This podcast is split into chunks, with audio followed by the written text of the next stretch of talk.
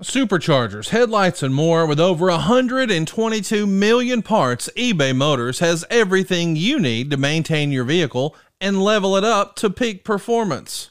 And with eBay Guaranteed Fit, your part is guaranteed to fit your ride every time or your money back. Stay on your A game with all the parts you need at the prices you want. It's easy to bring home huge wins. Keep your ride or die alive at ebaymotors.com. Eligible items only. Exclusions apply. See ebaymotors.com. Hey, hey, it's Conrad Thompson, and you're listening to 83 Weeks with Eric Bischoff. Eric, what's going on, man? How are you? Man, you make that so exciting. You know, I, I know you do. And look, it's Sunday, NFL playoffs, games are exciting. You're busting your chops, you're flying all over the country. You and Bruce Pritchard are taking over the world, and yet you still show up full of energy to do this podcast. I love you for that. See, I just told you line. So much I love you. Stealing your shit already. Well, listen, I appreciate that. But what I'm really looking forward to is this show, man. It's one of our most requested shows. A lot of fans think this is like a guilty pleasure, and it's certainly a whole lot different than Souled Out 97. So before we talk about Souled Out 98, let's circle back and talk about last week. What was the feedback you got from our Souled Out 97 episode? You know, surprisingly, I got a fair amount of feedback putting the event over. Yeah, I did too. It was really weird. I guess a lot more people like this than myself and Dave Meltzer. So maybe we well, were wrong. Yeah, you know what? And, and in, in, fairness to both you and Dangerous Dave Meltzer, um, you know, when you hear, like when you when you have a chance to hear why we did certain things, even though it still sucked, and it did, it just sucked there's no two ways about it. You can't sugarcoat it. Even I can't sugarcoat it, crying out loud. But at least when you understand why, it, it helps kind of mitigate the suckiness of it all. And I think, you know, people probably reacted to that just a little bit, but I was shocked. You know, a lot of people loved it like you. You know, you put the set over right at the beginning of last week's podcast, and so did a lot of other people. A lot of people like the look. I don't think I didn't get anybody putting over the Miss NWO contest. No, that, was, that, that had no socially redeeming value whatsoever. It falls right into the same category as hardcore porn. But um, other than that, I was shocked to see some people kind of put it over. Yeah, and I don't think it's going to be all that shocking that a lot of people really enjoyed Souled Out 98. But without further ado, man, let's get right into it. Souled Out 98, we're almost upon the 20 year, 21 year anniversary, as it were. It went down on January 24th at the Hara Arena right there in Dayton, Ohio. And I think a lot of uh, ECW fans like myself, we remember that building more for Heatwave 98 than Souled Out 98. Uh, why was Souled Out 98 not an NWO pay per view? Obviously, that may be an easy answer, but I think it's probably the thing a lot of people want to know why didn't you try maybe a different version of what you did the year before and go have another go at an NWO show? You know, I'm, and that was a, I got a n- number of questions just like that, you know, after last week's episode. And I'm, i kind of regret that we didn't actually. Um, it's very rarely will I th- absolutely throw in the towel on an idea unless I absolutely get my ass handed to me. Um, and as bad as you know, Souled Out 97 was in many respects, it still had a lot of room to you know some of the concepts could have worked. As i said you know over and over again last week it was just th- there were some decent ideas that were just horribly executed. And i really wish we would have gone back and done it again. And as to the reason why we didn't because that was your question you know i don't really know um, I, I, think the overall the consensus was look we tried it, it it didn't work. The audience rejected rejected it. And i think in fairness to that decision making process when you come out of the shoot with a brand new anything you know song television show wrestling event you name it movie um, and it fails as badly as Souled Out did it's kind of hard to get a lot of consensus to try to, to do it again and that was most likely the case. We just didn't want to revisit it. The, we tried it, it didn't work, and to try to get fans motivated about it a second time would have probably been a disaster financially.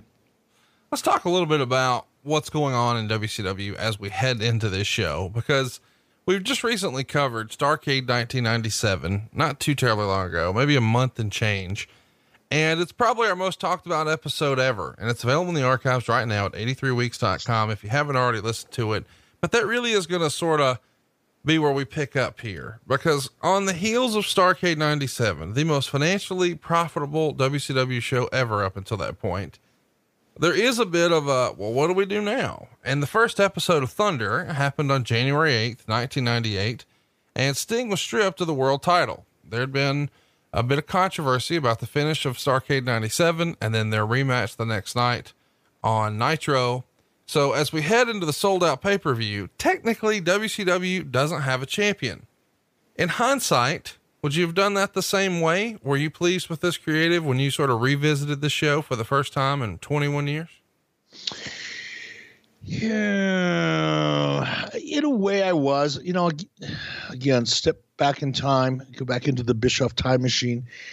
Um, controversy was working for us. You know, doing things that was unexpected was working for us, both financially and cre- creative, creatively, I should say. Easy for me to say. Um, so it didn't bother me that we didn't have a champion because that's why people turn tune into a pay per view to right. see who's going to become the champion. Right. And that mystery and that doubt and that controversy, those were all ingredients that were kind of a part of our pretty successful formula up at, up till that point. So it didn't bother me. And looking back at it now, you know, if I look back at it now from from the perspective I have today, I might have done it differently. In fact, I probably would have. But putting myself back in that period of time, no, it didn't bother me at all.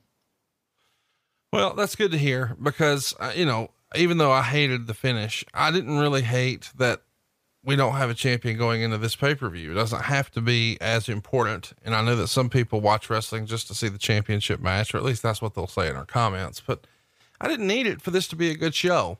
Uh, let's go ahead and take a peek behind the curtain and talk about some company news and notes as we head into Souled Out. Uh, Dave Meltzer would write Multi Channel News did an article on Starcade breaking the all time WCW pay per view record and being the most successful pay per view wrestling show in six years for either group. The Turner, or the story had Turner sources estimating 600 to 625,000 buys. Multi channel news would claim a 1.9 buy rate and say that it almost doubled the previous best over the past few years by WCW, which is really incredible. Meltzer would also say it could also make the biggest money pro wrestling anywhere of the year, as throwing in the live gate and merchandise, the figures would top over $7 million, which is more than even New Japan would have taken in on their January 4th Tokyo Dome show. And he would continue that WCW had a phenomenal year, showing a 59.1% increase in attendance, which was even more impressive since it was coming off a year that it had a 56% increase from the year prior. So, really look at that year over year, you're up 56% one year, and then the next year, you're up another 59.1%. Just phenomenal growth. This is starting to look like a, uh, a bit of a highlight reel for you here, is it not? Yes and no. Um, you know, I know our listeners get tired of hearing me talking about the politics that was going on backstage. This is about the time that things really began to start. And it, it got worse as 98 rolled on. But early 98 is when the, you know, it was kind of an insidious, slow, uh, malignant kind of effect of the AOL Time Warner merger. It didn't all it didn't hit us at once. You know what I mean? We heard about the merger, we heard all the pep talk about the merger, went to a Christmas party with Joe Levin and Ted Turner, and it was yay rah rah. It, but by by this time in '98, which I'm I not the company as a whole, but I in particular was really beginning to get squeezed by people that I've never been I had never been squeezed by before and pressured by people that I had never gotten pressured by before. It's almost like the success that we had up at, up until this point really didn't matter. It was like everybody just kind of wiped the slate clean. They they forgot how hard we worked to get to this point most of the people that were in management above me um, were really kind of unaware of the trajectory of WCW. They didn't really care how badly it was doing, you know, prior to this, and they didn't really care how well we were doing at this point. Um, we were we were really starting to get squeezed. So it is excited as I should have been, and we all should have been. Um, and I was on the outside because again, what affected me didn't necessarily affect a lot of other, you know, management in WCW, but it quit. It started to quit being fun about this time, believe it or not.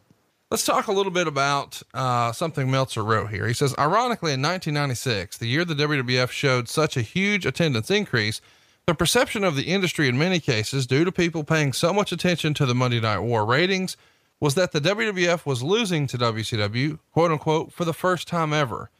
The ironic part is that using the Monday night ratings, which WCW had won in every head to head matchup since the summer of 96, ignores the fact that WCW has traditionally always, for the one year period, been ahead of the WWF when it came to cable ratings. It was just that before 1995, nobody really paid this kind of attention to ratings. I found that really fascinating because even today, and obviously the precedent was set during the Monday Night War, wrestling fans are obsessed with ratings. But that didn't really become a thing until 95. And that's because of you. True or false? Uh, well, it's because of the Monday Night Wars. It's true, but could uh, could we go back? Could you read me the part of that quote again? Because the way I heard you read it to me, it sounded like Dave said that WCW consistently outperformed WWF even prior to '97 or '98 yeah, in the ratings. He's saying that um, '96 you won every head-to-head matchup, but before that, you guys had historically been ahead in the cable ratings. Nobody just paid attention to that. And some of that is probably because they had a giant syndicated network, whereas you guys, you know, you're on the superstation. Yeah, I don't, I'd have to go back and look at that. I don't want to throw the bullshit flag. However, you know, the highest rated show that we had prior to Nitro was WCW Saturday Night and by 1993 94 we were you know we were in hovering in the 1.5 1.8 category and wwf was doing much better numbers than that to, in, in, terms well as far as i can remember they were doing much better than that on prime time on monday night. One of the catalysts you know for launching nitro in prime time is because we couldn't possibly compete with the wwf number when we were on at Saturday night, 6.05 Eastern, 3.05 Pacific, and WWE was on Monday nights in prime time. So I'd, I'd have to go back and look at that before I throw the bullshit flag, but I'm reaching for it. He would also note how much the gates had grown. You know, once upon a time, WCW was bringing in around 40,000, but they've increased their ticket pricing starting in June. So from June to December of 1997, they're going to average $101,736 per show. And the WWF during that time was averaging 99,192. So basically a dead heat. But this old six figure number that everybody strived to hit, $100,000 at the gate, is now at this point just a house show. Quite a big shift in the business here as we transition into 98. Let's put a pin in that um, and talk about that for a minute because that that is so true, and I, I can clearly remember.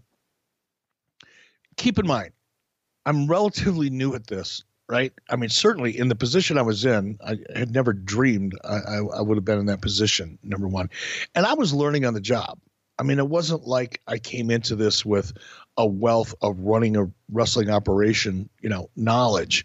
Yeah, and and and as I came in, you know, again going back 92, 93, 94, even 95, all I kept hearing about was, you know, $100,000 house shows. And to me that was like, you know, we'll never achieve that. You know, that's like wow, you know, the, the the brass ring that you can maybe you can hear about a brass ring but you can never really see it even to try to grab it. Uh, that's how far that's how remote the possibility of of WCW reaching that level I felt like it was back in 92, 93, 94, 95.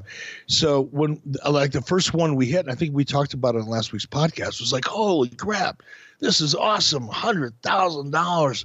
But it did become expected. You know, you hit the first couple you feel, you know, you're everybody's high fiving each other and cracking the champagne and smiling when they come to work Monday. But after about four or five of them, everybody's like, "Whoa, you mean he only did ninety grand?"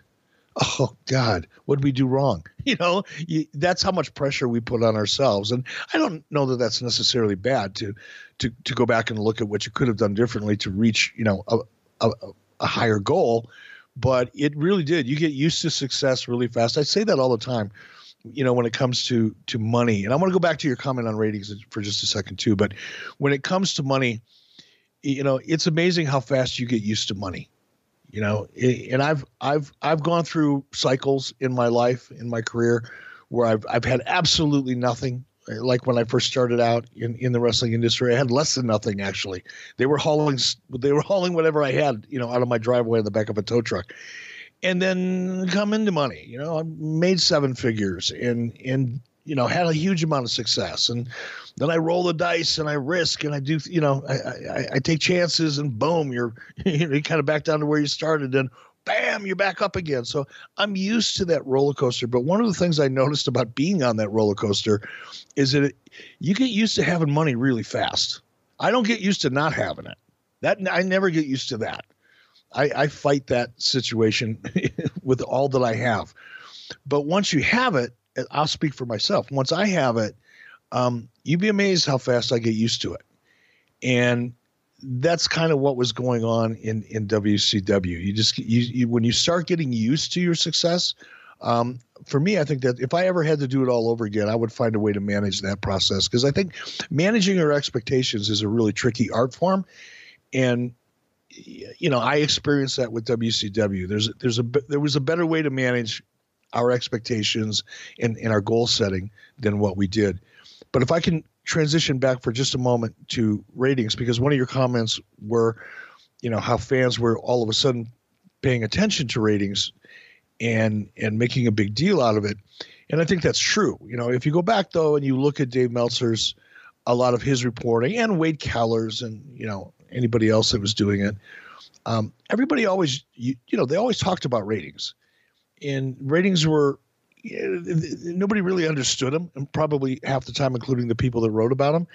But still, they were an indicator, you know, and it was something to suggest whether a show was trending up or trending down, or people would often use ratings. I'm, I'm not going to name names unless I absolutely have to, but a lot of the people that were writing at that time, newsletters and doing things online, would always talk about the ratings within the context of their perception of a show.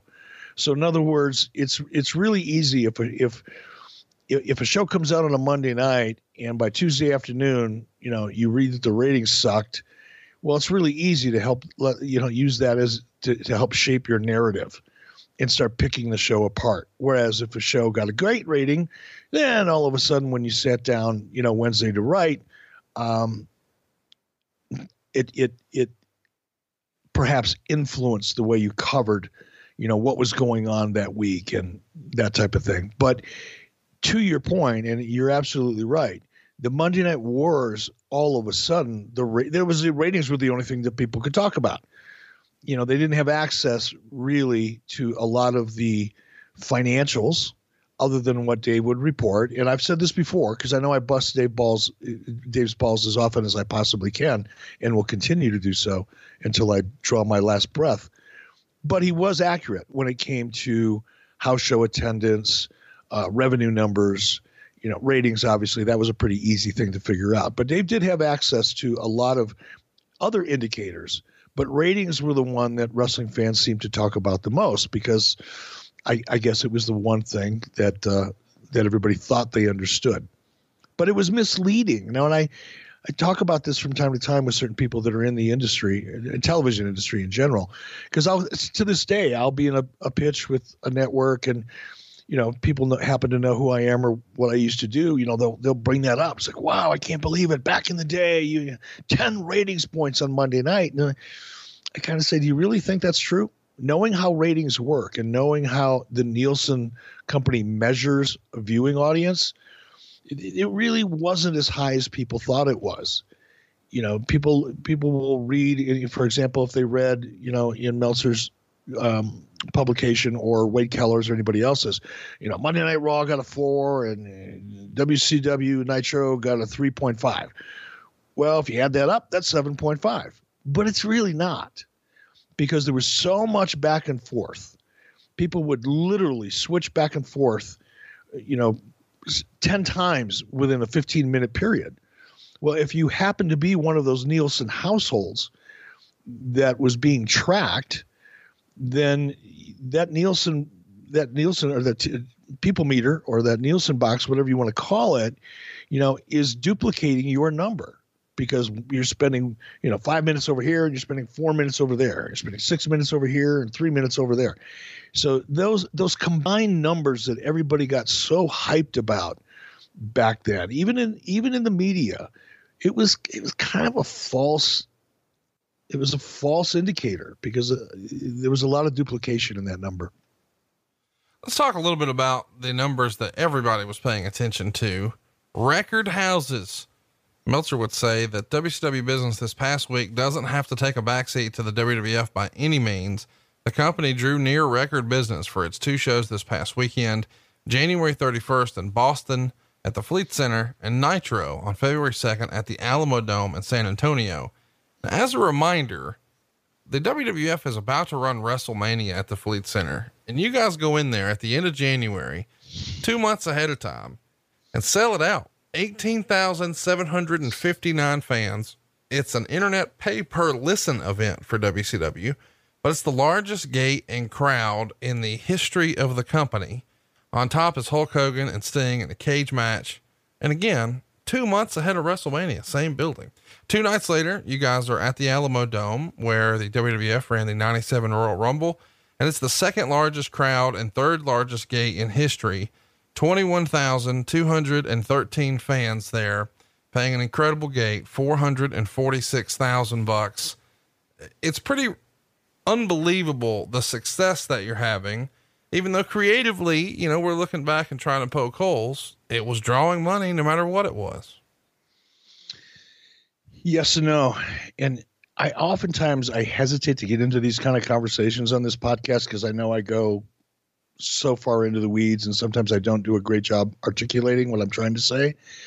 But the success that we were having in 98, early 98, was really the result of the creative, the marketing, the promotion, the storylines, the characters, whatever you want to call it. Everything that we were doing in early 96 and mid 96 even well i'm sorry 97 96 and 97 but primarily 97 the the delay if you will in ticket sales and, and pay-per-view revenue and even television ratings um, they they don't like go away overnight. You know if you have like three weeks of back-to-back horseshit tv it's not like okay this month your pay-per-views are going to suck. It's not really the not really the case. Momentum is a really funny thing. This is probably the best way to talk about this. I really believe you know creating momentum particularly in entertainment but in it probably in any business creating momentum is like pushing a freight train uphill. It's so hard to create momentum. But once you get it going once you really get that freight train up over the hill and now you're starting down and the and the and and the freight train you know the the the engine you know kicks in and you're really picking up speed it's kind of hard to slow it down too. Now you can fall asleep at the wheel during that period of time and i'll you know i'll take a certain amount of, of responsibility for that because you you assume you know, I did. I'll speak for myself again. I assumed in many respects that once we got this thing going, it wasn't going to go away. Right. But the truth is, as hard as it is to create momentum, the only thing more difficult is maintaining it. That's something that I learned as a result of, you know, what I went through and and what I learned in the process. And looking for a great Mother's Day or Father's Day gift idea? I was, and I found it at Paint Your Life. With Paint Your Life, you'll get a hand painted portrait created to fit almost any budget, and it's a great gift idea for your mother, your father, or both. You say Paint Your Life transforms your photos into a one of a kind, beautiful hand painted portrait created by professional artists. You upload anything you can imagine. You can even combine photos. You'll pick the artist, the medium, you can even customize the frame. And you can receive your painting in as little as two weeks. You can give the most meaningful gift you've ever given at paintyourlife.com. And there's no risk. If you don't love the final painting, your money's refunded guaranteed. And right now is a limited time offer. Get 20% off your painting. That's right, 20% off and free shipping. To get this special offer, just text the word weeks to 87204. That's weeks to 87204. Text weeks to 87204. Paint your life. Celebrate the moments that matter most. Message and data rates may apply. See paintyourlife.com slash terms for details. What's up, everyone? It's Reality Steve, your number one source for all things Bachelor Nation and reality TV. Every day, I'm giving you the behind the scenes juice and your info on all your Bachelor Nation stories, and also interviewing some of your favorite reality stars. My name has been synonymous with spoilers, but I'm so much more than that. Give me a listen. The Reality Steve Podcast, part of the Bleav Network. Just search B L E A V on YouTube or wherever you listen oftentimes you're still living off of the success of some of the great things you did six months earlier or a year earlier, really, because people, once people decide, you know what, I really like this, I'm going to give this a chance. Oh, wow, I'm really glad I gave it a chance. I really love it. They'll be somewhat forgiving for a period of time until they finally get to the point where they pick up their remote and go, fuck it. And once they pick up the remote and make a decision that they no longer like your product, then it's almost impossible to get them back. In fact, it's worse than starting from scratch because they've already made up their mind. A guy by the name of Gary Considine, I may have ma- mentioned Gary's name to you in the past on this podcast. I became really, really good friends with Gary. He was the executive producer over at NBC. He was the executive producer of The Tonight Show with Jay Leno. But he was he was a pretty high-ranking official at NBC or a high-ranking exec at NBC, and we just hit it off you know, even when we weren't doing business together, we hit it off. We became pretty good friends. And whenever I was out to LA, I'd stop by at the studio and and and you know, we'd spend time together. And I remember once, right about this time, he said, Eric, you know, once the audience votes with their remote, you've lost them forever. Now, we were still doing okay you know, in early 98, creatively, maybe not as hot as we were in 96, 97, certainly not as hot as we were in 97, or at least not firing on all the creative cylinders the way we were in 97. But the audience hadn't quite voted yet. They were still, they were reaching for that remote, but they hadn't really made the decision that they were going to, you know, change direction. So we still had them, but we really had them because of the the the time and the creative that we put into really mid to late 97.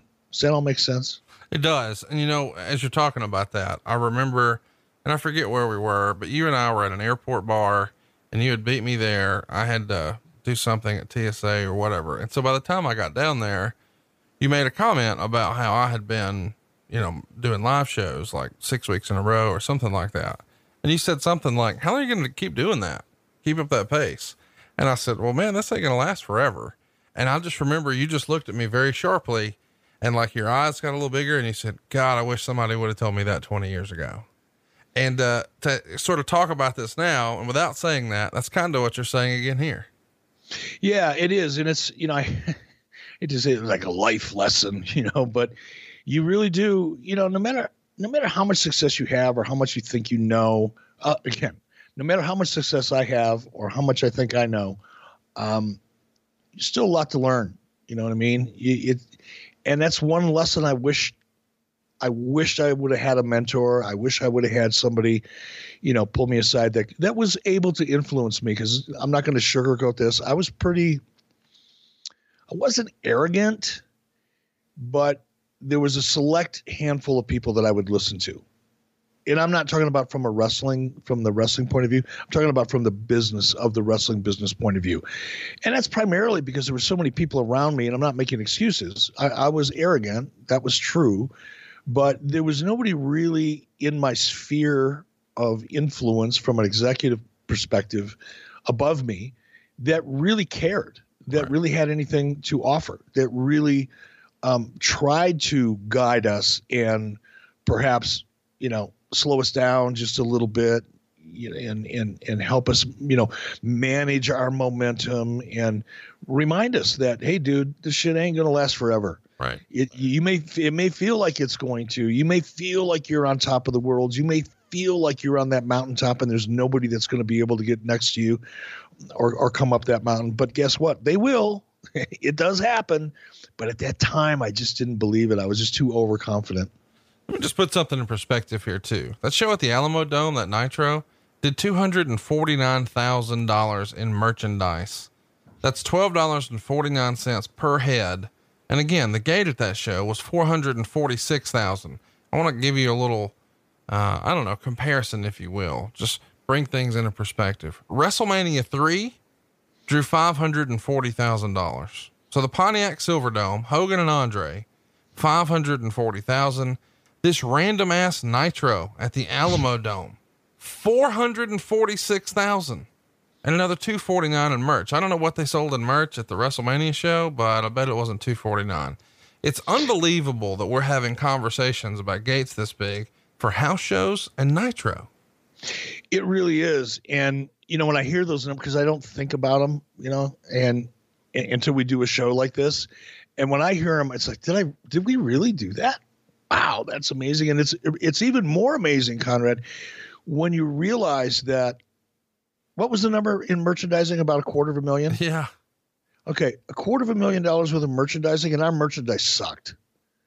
I mean, other than the NWO shirt, which you know I could probably print by hand, you know, if I had to, is simple black and white design, but we just didn't have a, the depth of merchandise, uh, or we weren't, bu- and we weren't buying our merchandise the right way because it was all still pretty new to us.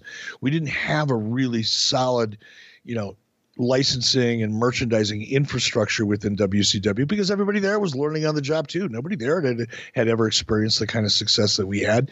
So not only was I learning on the job, so was, you know, the vast majority of of WCW executives that were working underneath me and their staff below them and as a result of that, our merchandise really sucked. In, in you know fairness, or or I guess honestly, we should have done probably twenty five or thirty percent more than that had we had the kind of experience and the infrastructure and the foresight to take advantage of some of this. Some of this just some of it just hit us like from out of left field. We had no idea it was coming.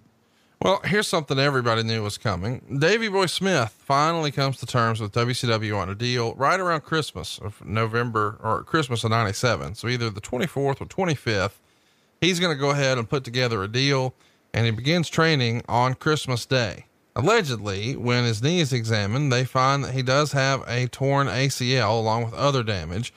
And it means he's going to need surgery and be out another six to eight months but he decided against having that ACL surgery and uh, trying to do a scope instead. And obviously, there's a big back and forth because he's leaving on the heels of the Montreal screw job. Everybody's still talking about that. It's at the forefront of the wrestling conversation, especially in the dirt sheets, as you guys like to say. Talk to me a little bit about bringing in Davy Boy, the alleged buyout that Vince McMahon wanted uh, and, and whatever you can share with us about Davey coming in here. Well, I don't, you know, I don't have any recall on the buyout. Um, I do, you know, uh, remember why I wanted to bring Davy Boy in, and it was not, you know, uh, you know, as as a, it was not as it had been reported previously. Um, I brought him in not so much because I felt like we needed him creatively, or that I necessarily wanted to exploit him in any way because of the Montreal screw job. It was really more of a strategic move than anything else. Uh, I should say a tactical move. You know, our strategy was to you know build our business internationally because that was sure. still an area uh, when it came to revenue that was way way underserved. And again, it was a result of getting hot within. We'd only been hot for 24 months, maybe less than that and we hadn't really exploited that success that we were experiencing domestically on the international side of the equation. Davey was one of those guys that could help us do it. Sure. And that's what that that's why Davey was important to for me at least to bring in. Now obviously there was other opportunities creatively. Davey was a great performer. Davey had a big brand name. You know, there was a lot of great things about Davey, but the number the the primary reason that I brought Davey in was to help us spearhead a, a stronger international effort. I know you don't recall, but but it is interesting. I just want to share this with everybody. Uh, Vince McMahon demanded a buyout of the contract in order to let him loose. He wanted $150,000 to buy out the final 32 months of Davy's five year contract, which is pretty incredible. Uh, let's keep moving here and, and, let's talk a little bit about uh, a meeting you had with the wrestlers on December 22nd. Uh, and this is before the Nitro show. You gather a meeting up of everybody and you have a here it comes. A, what stupid shit did I say? Well, you, the, you, you emphasize that you don't want any low blows, lewd gestures, or any kind of swearing on the show. And you emphasize it's important to differentiate this product from the WWF's because of what you felt would be bad publicity and a potential sponsorship problem if both companies started to get painted with that same brush. Of course, at Starcade, yep. Sting does the crotch chop. Um, and I believe in this same speech, you made a point to say how great uh, Annette Yoder, Kevin Sullivan, and Craig Leathers had done putting together this week's television show, which I found kind of interesting or odd, unique. I don't know, worth note that you gave them a shout out here in the speech. You've shared with us a little bit about the meeting that Turner had with you behind the scenes about the content of the show. Is that what prompts this uh, address with the boys, or is this something that you just you sort of saw the tea, you read the tea leaves, so to speak? No, and this is, and I'm glad you you brought that up. Um, this is when, and this came from ultimately this came down from a guy by the name of Steve Heyer. Um, ad sales was firmly this is you now this is going to light me the fuck up because even going back and thinking about some of the stuff tends to piss me off actually more than hearing dave meltzer's stuff. This is when as i said at the beginning of this podcast it quit being fun for me because executives above me and steve heyer was one of them and still a very successful dude by the way uh, in the television industry but Steve was head of, uh, you know, ad sales and had a big influence in the Turner Executive Committee and all that kind of happy horseshit. He was convinced that the new direction of WWF was going to force advertisers to abandon WWF and they would all flock to WCW if WCW was a more family friendly product. He was convinced. Now, the meeting that I had that you're referring to, I didn't believe a fucking word I was saying. I didn't. I hated it. I hated the fact that all of a sudden now I've got people who never even watched our show, some of whom were, were not even sure what night of the week Monday Nitro was on. I kid you not. I asked the question once in a meeting in front of a bunch of executives who I didn't even know. So, Steve Heyer being one of them. And as a trick question, I said, guys, how many of you actually know what night of the week and what time Nitro was on? About half the room couldn't raise their fucking hand. They knew we had a show called Nitro. They knew what it was, but nobody watched it. Nobody understood it. Nobody understood for a fraction of a second what it took to get to the point where we were doubling year over year our revenues and our successes and our ratings. Nobody understood it. They just it was just there. It was just oh okay, it's a fact of life. It's one of those Turner properties. They they didn't understand the trajectory, or more importantly, not that they understood the trajectory, but they understood the reason why we got to the formula. The fact that you know the WWF prior to NWO, prior to Nitro and NWO, WWF was a was a family friendly show. Sure. It, it was cartoonish. It was, you know, they targeted teens and preteens intentionally with their characters and their storylines. They had a, abandoned, if you will, the 18 to 39 year old demo. When I got Nitro, the the the only choice I had was not to try to compete with a to, for a teen and preteen audience because the WWE already had them locked up. There was no way I was going to steal that audience. But the one thing I could do is attack the underserved audience, which was the 18 to 39 year old men. Right you're not you're not going to get that 18 to 39 year old demo with a family friendly show you're just not particularly back in the 90s They they they weren't going to do it. The fact that we transitioned our content, our characters, our storylines, some of our antics in the ring, put more of an edge on it, got a little bit more gratuitous gratuitous with some of the stuff that we were doing is exactly why we were making money hand over fist in 96 and particularly in 97 and even into early 98 but the powers to be the people that actually you know could hire and fire me said no we don't want you to do that anymore. We don't care what you say. We don't care what you've done. We understand you. We understand what you say you did but here's what we want you to do because we know the advertising marketplace. I was an employee. You know what I mean? I wasn't a partner. I didn't own stock in the company other than my stock options, which didn't amount to shit at that time. But I had no real voice.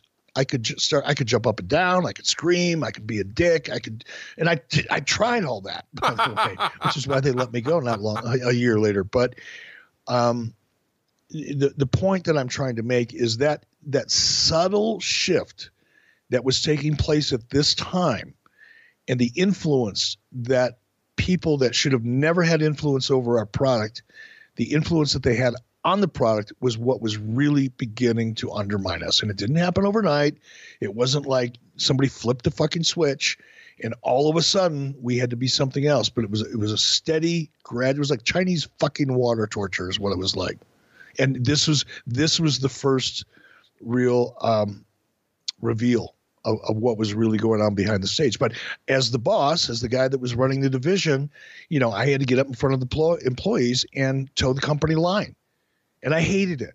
I absolutely hated it. And as far as giving Craig and Annette and Kevin props, you know, Annette Yoder, it's a name you hardly ever hear about.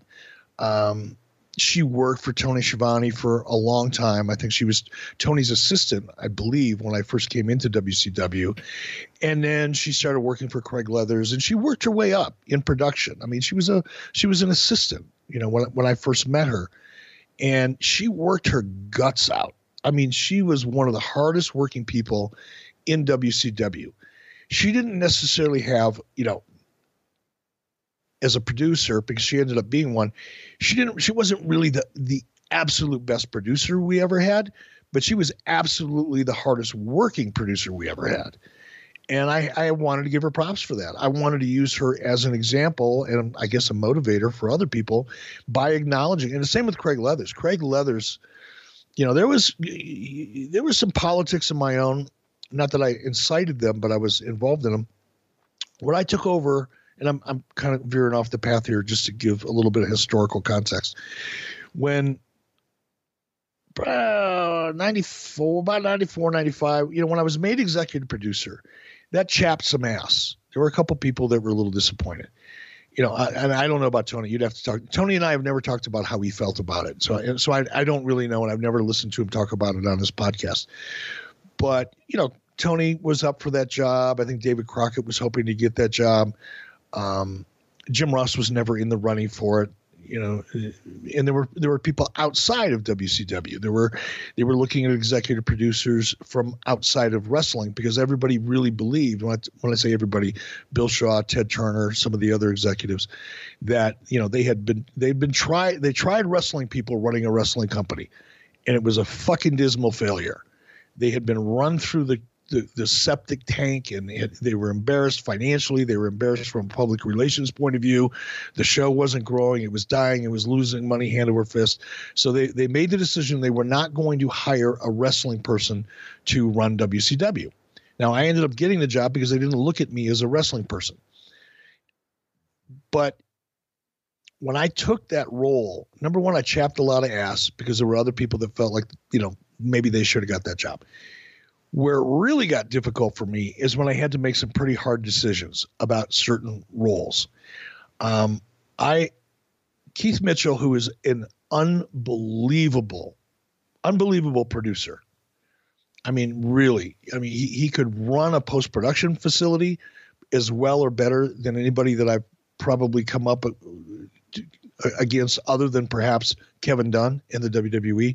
Keith was really, really good and he was great with people and he was steady as a rock which is your as a producer and if you run a post-production facility especially for something as volatile as wrestling when you have a lot of live television really really tough job Keith was great at it.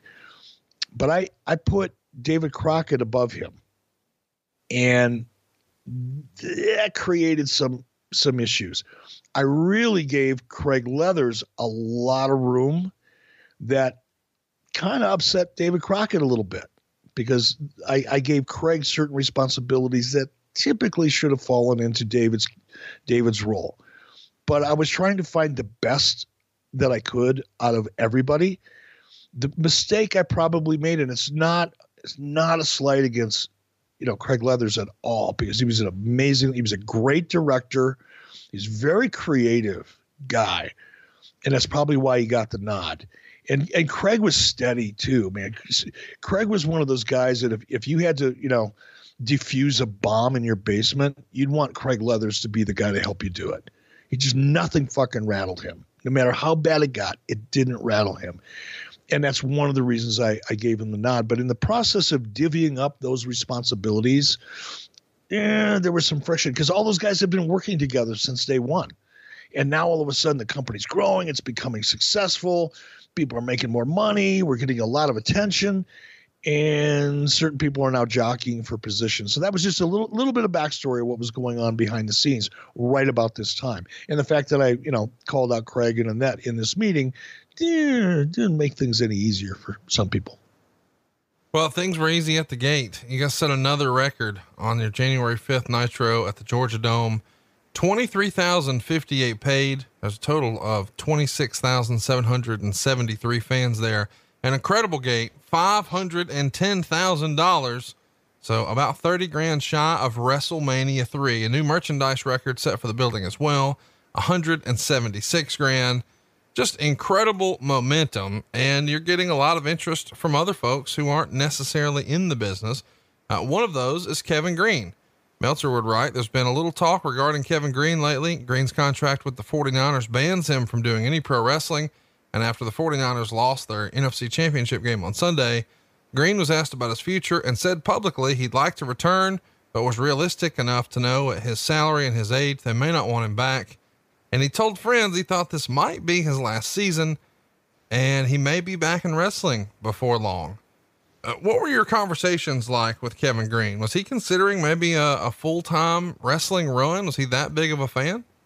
He was that big of a fan. He loved Ric Flair. I mean, he just he did. Kevin was what honestly I think. I mean, I love Dennis Rodman, you know, and I people who don't know Dennis personally, you know, they they judge him by you know what they read about him and they see of him, you know, and he's a obviously he's a very flamboyant, eccentric, kind of half nut, you know, out there in the media. But if you get to know a guy like Dennis Rodman, he really is one of the nicest people. Uh, he's he's he's smart as hell. You know, he may act crazy, but he's not. He's a really, really smart guy. And I liked hanging out with him. But Kevin, Kevin was the same way. You know, Kevin wasn't as obviously as flamboyant and eccentric as as Dennis Rodman. He didn't strive for attention like Dennis did. But Kevin was a really cool dude. We used to go out and eat and, and have fun together, and he was so down to earth. But he he he really did love wrestling. So did Steve McMichael, by the way. Steve gets blasted a lot, but Steve was a huge wrestling fan. He loved the business. So did Kevin, and Kevin loved it so much that he actually did consider, you know, making it a full time gig. And Kevin, you know, although you know, if we go back and we look at some of the stuff that, you know, on the WWE network of, of Kevin Greene, he certainly wasn't, you know, a ring technician. He was no Dean Malenko or Eddie Guerrero, no doubt about that, or Shawn Michaels. But he had very little training. I mean, he, he was greener than green. He was like taking somebody out of the, you know, the, the, the WWE Performance Center that's been, you know, in classes for six weeks and trying to put him on TV. You know, that's what we did to Kevin. I don't think we gave Kevin that much um, training and experience before we put him out there in, in public, and he still did pretty decent uh, because we can't. We were able to camouflage a, a lot of his lack of experience. But Kevin had a major personality. I mean, he he had that. Talk about it all the time. Uh, I think we were talking about it on Patreon the other night. You know, you you put a hundred people. In my opinion, now this is just me not statistically accurate, but this is just what my my gut tells me that if you put 100 people through the performance center, as sophisticated as the performance center is and there's such great trainers they understand the business they've got every tool known to man they've got nxt where they can put you know people with potential out there and give them a chance to feel what it's like to work in front of a crowd on tv which is really an important part of the, the training equation um, as great as the wwe performance center is i bet you if you put 100 people through there out of 100 people that actually make it through the performance center training and end up, you know, with a with a contract. Out of those hundred people, maybe one of them will have that charisma, that that magical it thing that everybody talks about. That just you know, Becky Lynch, perfect example.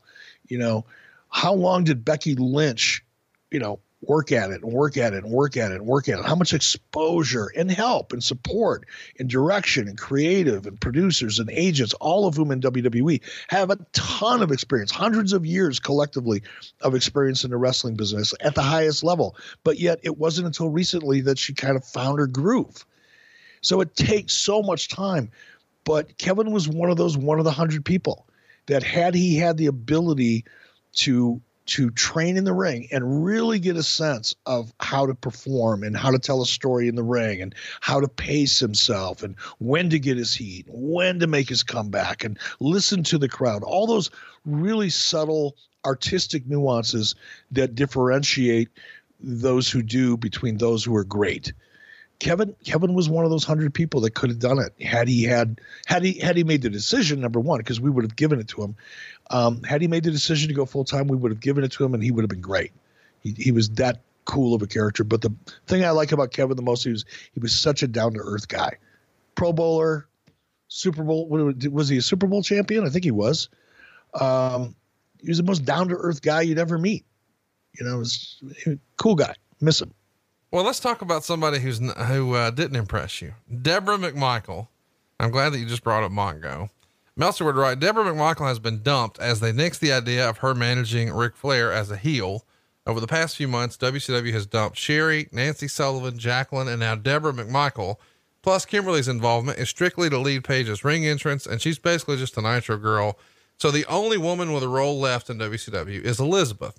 Now, I don't want to necessarily dig into that, but I do want to know what happened with Debra McMichael? Yeah. I'm only hesitating because there was a period of time when I had so much fun with Debra. My, both my wife and I did.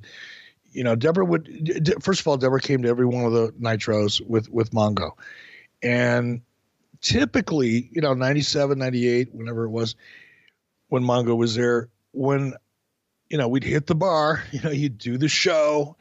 And and I know everybody want, wants to make it sound like, you know, WCW and, uh, you know, all of us at Nitro, it's like one big fucking frat party every Monday night. All we did was party. It wasn't really true. And it wasn't really any different than what I experienced when I was in WWE, quite frankly. You know, when you do a show, you know, on a Monday night, you, you, you, you're working all day. I'll, again, speak for myself. When I was in WWE and WCW, I, I mean, I probably drank six gallons of coffee throughout the course of a day. You're just going and going and going. And then, boom, it's time, it's showtime. And then your adrenaline is up. You're just pumping adrenaline, right? And you're dealing with challenges and you're dealing with problems and you're, you know, you, and eh, for me, I was also a performer. So I'm, you know, getting ready to do that. It's a ton of work and it's a lot of adrenaline. So by the end of the night, when you you know the show's over, you jump in your car and you head back to the hotel. There was no way I was going to sleep. Neither was anybody else. You're so jacked up um, from you know the show, and for the most part, 96, 97, early 98, we were on a really incredible high. Man, it was it was like snorting an eight ball, not not literally, but figuratively. It, it was you know it was crazy how much fun it was, and you get done and it's like, oh, go to my room and ricochet off the walls till three o'clock in the morning. Or we'd all, you know, meet at a hotel bar somewhere, an airport Marriott or wherever we were staying. And Steve was one of the guys that I always hung out with because uh, he was fun. Steve, Steve was funny as hell. He had a great sense of humor. He told great stories. He was just a fun guy to hang out with, and he was really chill. You know, he was he was so laid back and Debra, I mean, she was like a comedian, you know, back then. But as often happens, let me say, as occasionally happens, you take somebody who's never been out in front of the camera before, who's secretly really wanted to. You know, Debra was a beauty pageant queen. She, you know, tried doing television commercials. She aspired to to be out there uh, as a talent in one way, shape, or form for a long period of time before she got to WCW. And when she came to WCW with Steve, she was simply there to support Steve in what he was doing and and be a part of what what was going on. But as occasionally happens, when people like that find their way in and get a little bit of an opportunity and all of a sudden are on camera, it's amazing what that does to some people. And heads get big, and all of a sudden they start feeling like a star. And certain people, not all of them, that fall victim to this disease, but some of them get really, really shitty about it. And Debra did she all of a sudden the, the whole Queen Debra thing that at first was kind of an inside joke and then became oh let's kind of let's turn up the volume on that and that'll become her character you know the beauty queen um, it became you know life imitated art let's put it that way and it just got to be too much she, she was way too much maintenance and that's us, what happened to debra mcmichael can you give us an example of how she was too high maintenance. Was it based on call times or creative or? No, it, it, it, it was petty shit. You know what I mean? You know, it was catty, just kind of self-centered stuff. I don't like the way that girl looked at me, you know, backstage, you know, oh, come wow. running to me to tell me about that kind of silly shit. You know, just that kind of stuff. When you start, th- when, when you start thinking you deserve your own dressing room because you're Queen Debra, eh, time, time to put a pin in that. So that it was it was along those lines. And Debra's a sweet person. She's re- I mean she really is. She's a blast. But it it went to her head really really fast. Let's talk about um, the Nitro that you got the year kicked off with the Georgia Dome show, January fifth. Uh, I just want to run through some highlights here because we've touched on a lot of this before. But DDP would beat Chris Jericho here, and Jericho throws a temper tantrum after the match. And this is one week after he lost to Curt Hennig and then mentally snapped. Uh, he dumped over David Penzer, who was the ring announcer, and attacked the post with a steel chair. This week, though, he shows up with a new chair and a new suit jacket and presents them to Penzer before the match. Says it'll never happen again. Of course, he loses and uh, he's on the floor screaming, It's a conspiracy, and turns the ring, st- ring steps over again onto Dave Penzer. Really, really great stuff. We've covered a lot of this on our Chris Jericho episode, which is available in the archives. If you haven't, you need to go listen to that. It's a great show. Um, on this same show, we see Goldberg pin Stevie Ray. You're doing an interview saying there's no problems in the NWO. Uh, Booker T would pin Prince Iaukea to retain the television title. John Nord, the old berserker from the WWF, actually shows up and makes the Barbarian submit with a modified camel clutch. This comes out of nowhere. You've told us before that a lot of the uh, sort of sergeants and lieutenants you had in place in WCW would reach out to talent. Did you have any interaction at all with John Nord? Him being from your old stomping grounds makes me think maybe you guys knew each other. Yeah, we did. And John, John had all of the potential in the world to be a great character. I mean, he, he I, I worked with him in the AWA. I knew of John before I ever got into, you know, John was one of the Curt Hennig, Rick Rude, uh, Road Warrior, you know, gang, uh, Wayne Bloom, uh, Mike Enos, that, that whole crew that all kind of hung around together and I crossed paths with many of them long before I ever got into wrestling. So I, I, had known John for a long time. I worked with John in AWA. I watched John in WWF and John had all of the ability in the world to be a top guy. He, he really did. He had, he had all of the ingredients. He just couldn't get out of his own way chemically and he was hit or miss. And I really wanted to take a shot with John because I, I saw him at his best and was hoping that maybe you know a great opportunity uh, would would convince him to kind of maintain uh, a degree of cleanliness, if you will. Uh, but it, it, it just didn't. And and John John had been hurt a couple times. You know, he wasn't as he wasn't as uh, young as he had been when he was at his peak, but he was a great character. You know, he was another guy. He was not only a big guy, um, he he was a he was a big character. He, could have could have been a huge star. This is also the Nitro where we see Flair and Bret have their in ring confrontation, and this was can't miss TV. If you're fans of either one of these guys, you should go out of your way to watch it. Of course, behind the scenes, especially through Bret Hart's newspaper article that he had written for years there in Canada, uh, there was real life heat here, and it came through the screen where Rick is daring Bret Hart to say that little thing you say, and he does the whole best there is, best there was, best there ever will be. A great segment that really gets this kicked off why was Flair the right guy to sort of get Bret up and going in WCW? Because of the real heat, because of the fact that you know from, from a from my point of view, I looked at Bret and Ric as very similar styles and prestige. Uh, you know, B- Bret. You know, I know I bust Bret's balls all the time, and and will continue to do so. Um, only because he spent the last 20 years busting mine and I finally get to fire back once in a while. But that silliness aside, Bret was really, really great in the ring. You know, he didn't have, in my opinion, he didn't have the strongest character and personality. He didn't have a lot of depth as a character. He didn't have a lot of range as a as a character and a performer. But when it came down to what went on inside of that ring, he really was one of the best that ever was. And, and, you know, maybe not ever will be, but he was certainly, he'll, he'll always be in the top five, I think, in most people's minds, certainly in mine. Um, kind of a dick as a human being, but that's beside the point. And, and his style of wrestling was very similar, I think, in some respects to Ric. To me, that was a classic matchup. And, and there was real heat. So you're taking advantage of, you know, real life reputations of both guys, real life you know acknowledgement from the fans of the the tension between the two of them and i knew it would be somewhat volatile when you put those two guys in the ring and that makes good tv especially with a guy like ric who's a very emotional guy you know a guy like bret hart will bring out the best in in someone like ric and vice versa. So it it was a match made in heaven so to speak for me. That show would finish with luger pinning randy savage with a small package. That would have savage freak out. And then of course you come in nash is there hogan's there. There's a big pull apart. Uh, the there are problems in the NWO. Uh, the January 8th episode of Thunder, which we talked about earlier very briefly, the major news here is Sting is being stripped of the world title.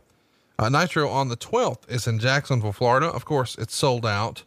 Uh, let's just skip around and hit some highlights. One of the things I want to mention is sort of fun. Last week we saw the Berserker show up on WCW TV. well, how about Marty Jannetty is here? pinning the black cat with the rocker dropper. What's the thinking to giving Marty a try out here? You know, we needed some fresh talent. We needed to mix things up a little bit. Um, I didn't. I'm not the guy that hired Marty. I, you know, I would have had to sign off on it, obviously, but I, uh, I don't know what the thinking really was. I don't know if it was because somebody thought that you know Marty could could dig back and kind of get get back to where he was. You know, Marty was a good performer. When Marty was in the AWA with Shawn Michaels, um, he was, you know, he was toe to toe with Shawn as a performer. There was a point in time when Marty was really great. And I think, you know, for my part, probably the, one of the reasons I let that happen was because I was hopeful that maybe we'd get that guy back. Um, but you know, there was there was no chance of that really happening. How about this? What a small world. This same show where Marty Jannetty shows up, we see the debut of a new Nitro girl, Whisper. Of course, later, Whisper would go on to marry WWF superstar Shawn Michaels. How did Whisper get a gig here with TNT? I'm gonna stir this shit up right about now. um, I got a phone call from Harvey Schiller I'm gonna be really careful, right? Because I I can have too much fun with this stuff. When you ask me things like this, and I reflect back, and I remember certain aspects of how things happen. Sometimes in the process of telling stories, maybe go a little too far, maybe get a little too colorful, and infer that certain things happened that obviously didn't, or maybe didn't. But I got a phone call from Harvey Schiller. Now Harvey hardly ever called me. I think he called me three times. This was one of them. and it's like Eric, I've got a Nitro girl for you. Now you you don't know how fucking strange this this is unless you know Harvey Schiller. Harvey Schiller was a colonel in the Air Force, right? He was a straight up legit military dude, right? No fucking sense of humor.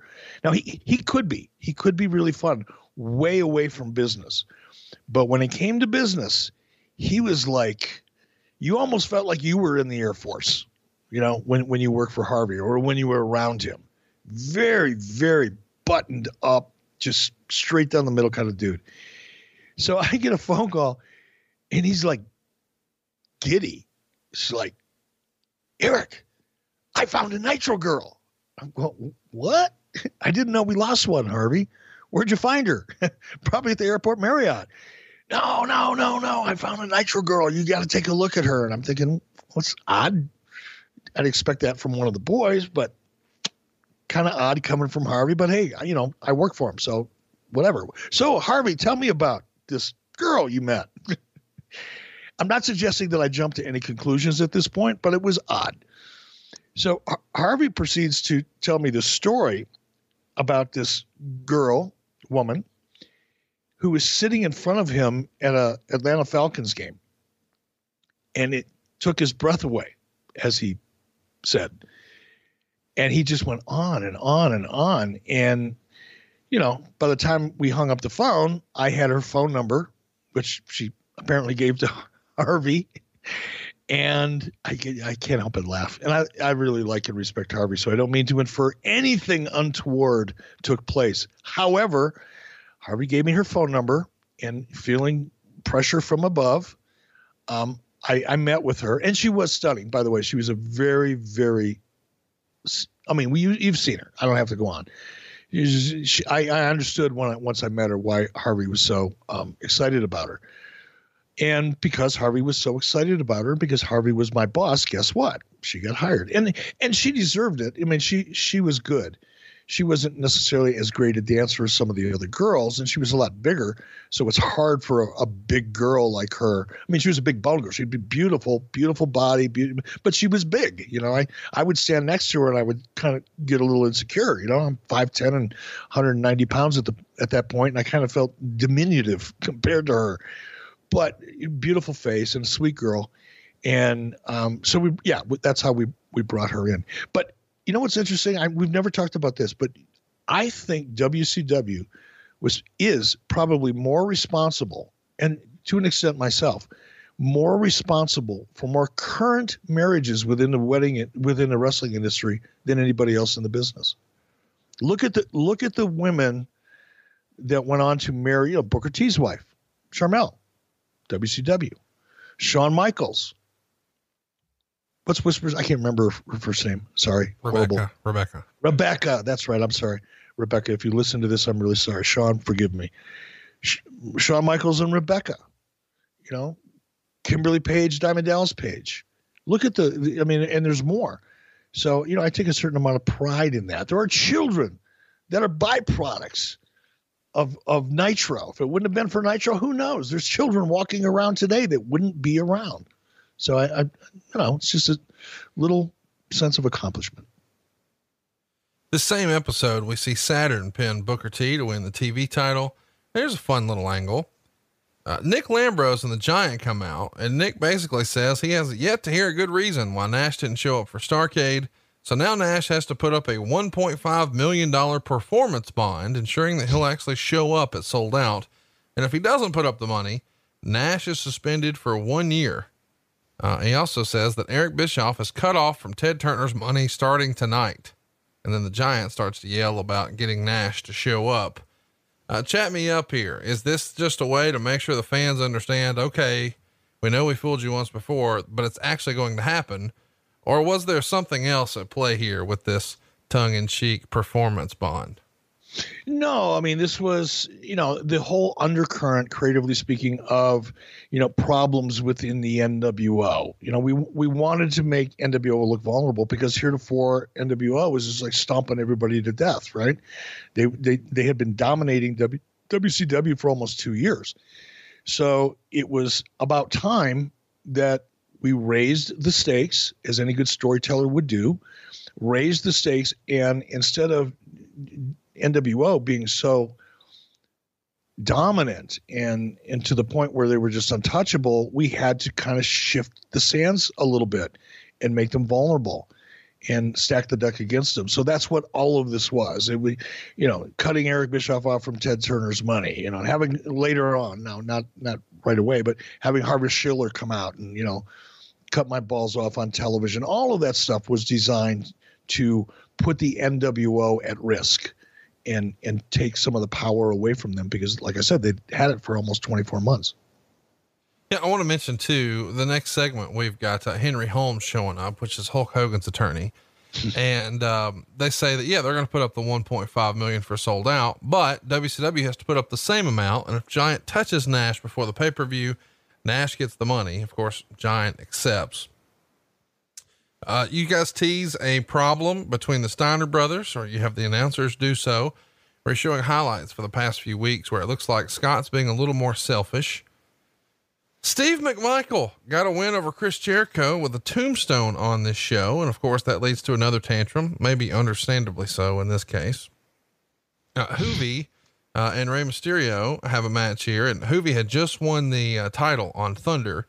Rey gets to the ring, and Jericho wants to know why he's here. Uh, and then, what do you know? Pair of backbreakers, Lion Tamer. Uh, that sets up Jericho and Rey. It's sold out. We've got Mean Gene bringing out Jim Neidhart. Flair's going to come out and say he's got nothing but respect for him, but that Bret is a better wrestler than he is. And uh, that gets into a little bit of a skirmish. They're taking off their jackets, and now we're really setting up uh, Souled Out here. One of the, the, the interesting things here is Ric had never done this, but Bret really made it popular in the last couple of years on the other channel Ric puts the figure four around the ring post on Jim Neidhart, which I thought was kind of a fun touch, and that brings Bret out. Pretty good stuff. I think Ric, my opinion, and again, not having been exposed to WCW in, in its NWA incarnation, you know, before it became WCW. I, I never watched the product. I didn't have access to it. It's not that I didn't want to watch it. I just didn't have access to it living in Minnesota. so there's a lot of Ric Flair's history that I hadn't been exposed to. A lot of great matches that I had not seen until I met Ric and, and heard about them. And even then, I didn't go back and watch them. I just heard about them. But from my perspective today, even when I go back and look at Ric Flair from the time that I worked with him, and as a matter of fact, on social media last night or yeah, early, I was up at four o'clock this morning working social media, believe it or not. Um, and I found somebody had sent me a clip of Ric Flair and I from 1993. Ric and I were in the Omni Hotel. That's where the scene was shot. And we were sitting down, Omni Hotel in Atlanta, Georgia. And Ric and I were sitting down in a booth, and I had forgotten all about it until I saw it this morning. We're sitting down in a booth, and Ric Flair was talking about coming back to WCW. He had just recently left um, WWF and came back to WCW and we were talking about you know Ric and the the the world title situation. Barry Windham at that point had the NWA world title because WCW was still pushing that angle, and and Ric and I were sitting there, and from that point on, you know, I was pretty familiar with Ric's work, obviously, but if for me, if I go back and look at the best of Ric Flair from the period of time that I had real exposure with him, I think this 97, 98, I think it was some of his best work as a character. Maybe he didn't have the greatest matches that he's ever had, but I think as a character, Ric was so entertaining. I mean, the shit he did was just it'll it'll stand up forever. I mean, it'll stand up to anybody. You put the top performer in WWF or WWE right now in the ring, and, and the, the best scene that you've seen in WWE in the last five years or 10 years, and you put that side by side and compare it to some of the best stuff that Ric Flair did in 97 and 98, and Ric Flair's going to walk away with the award every single time. Ric was just so great during that period of time. It was, it was really fun to watch him the main event of that Nitro is uh, the Steiner brothers losing their tag titles to Hall and Nash. Uh, let's fast forward to January 15th, the Thunder episode here. A uh, couple things I want to mention here. One of which is there's a Louis Spicolli Scott Hall match on this. And before the match, Scott asks Louis who he is and how old he is. And Spicolli says he's 26, but he'll be 27 next month. That brings out Zbyszko, who gives Spicolli some advice. Uh, eventually, Hall challenges Larry to a fight, but Spicolli jumps Larry from behind, and Larry winds up clearing the ring. I'm mentioning this because a month later, on February 15th, Louis would pass away at just 27 years old, only five days after he turned 27. What do you remember about Louis Spicolli? I don't know when we'll talk about him again.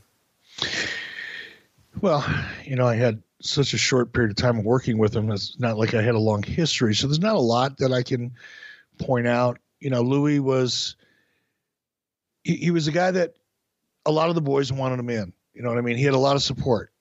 And I wasn't aware of him again. I know, you know, the narrative is I was trying to rape and pillage, you know, as much as I could from ECW. I'm, I'm tired of denying that.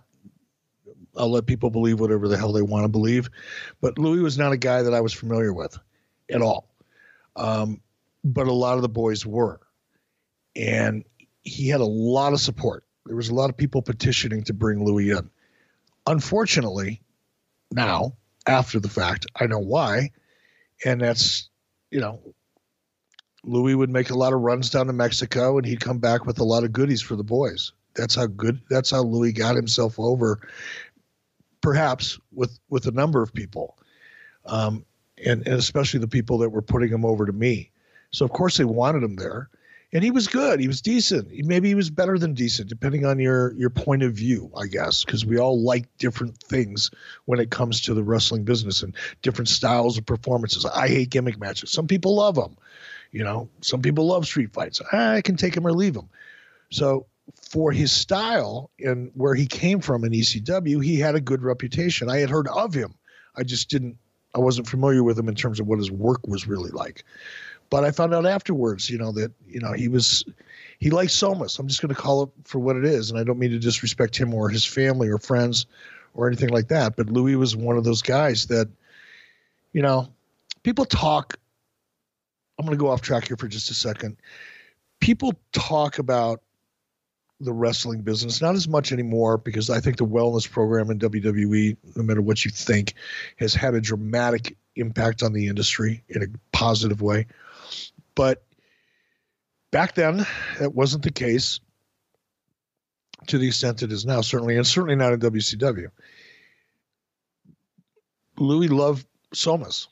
That was his gimmick of choice. And for people who don't know what a soma is, it's it's a muscle relaxer.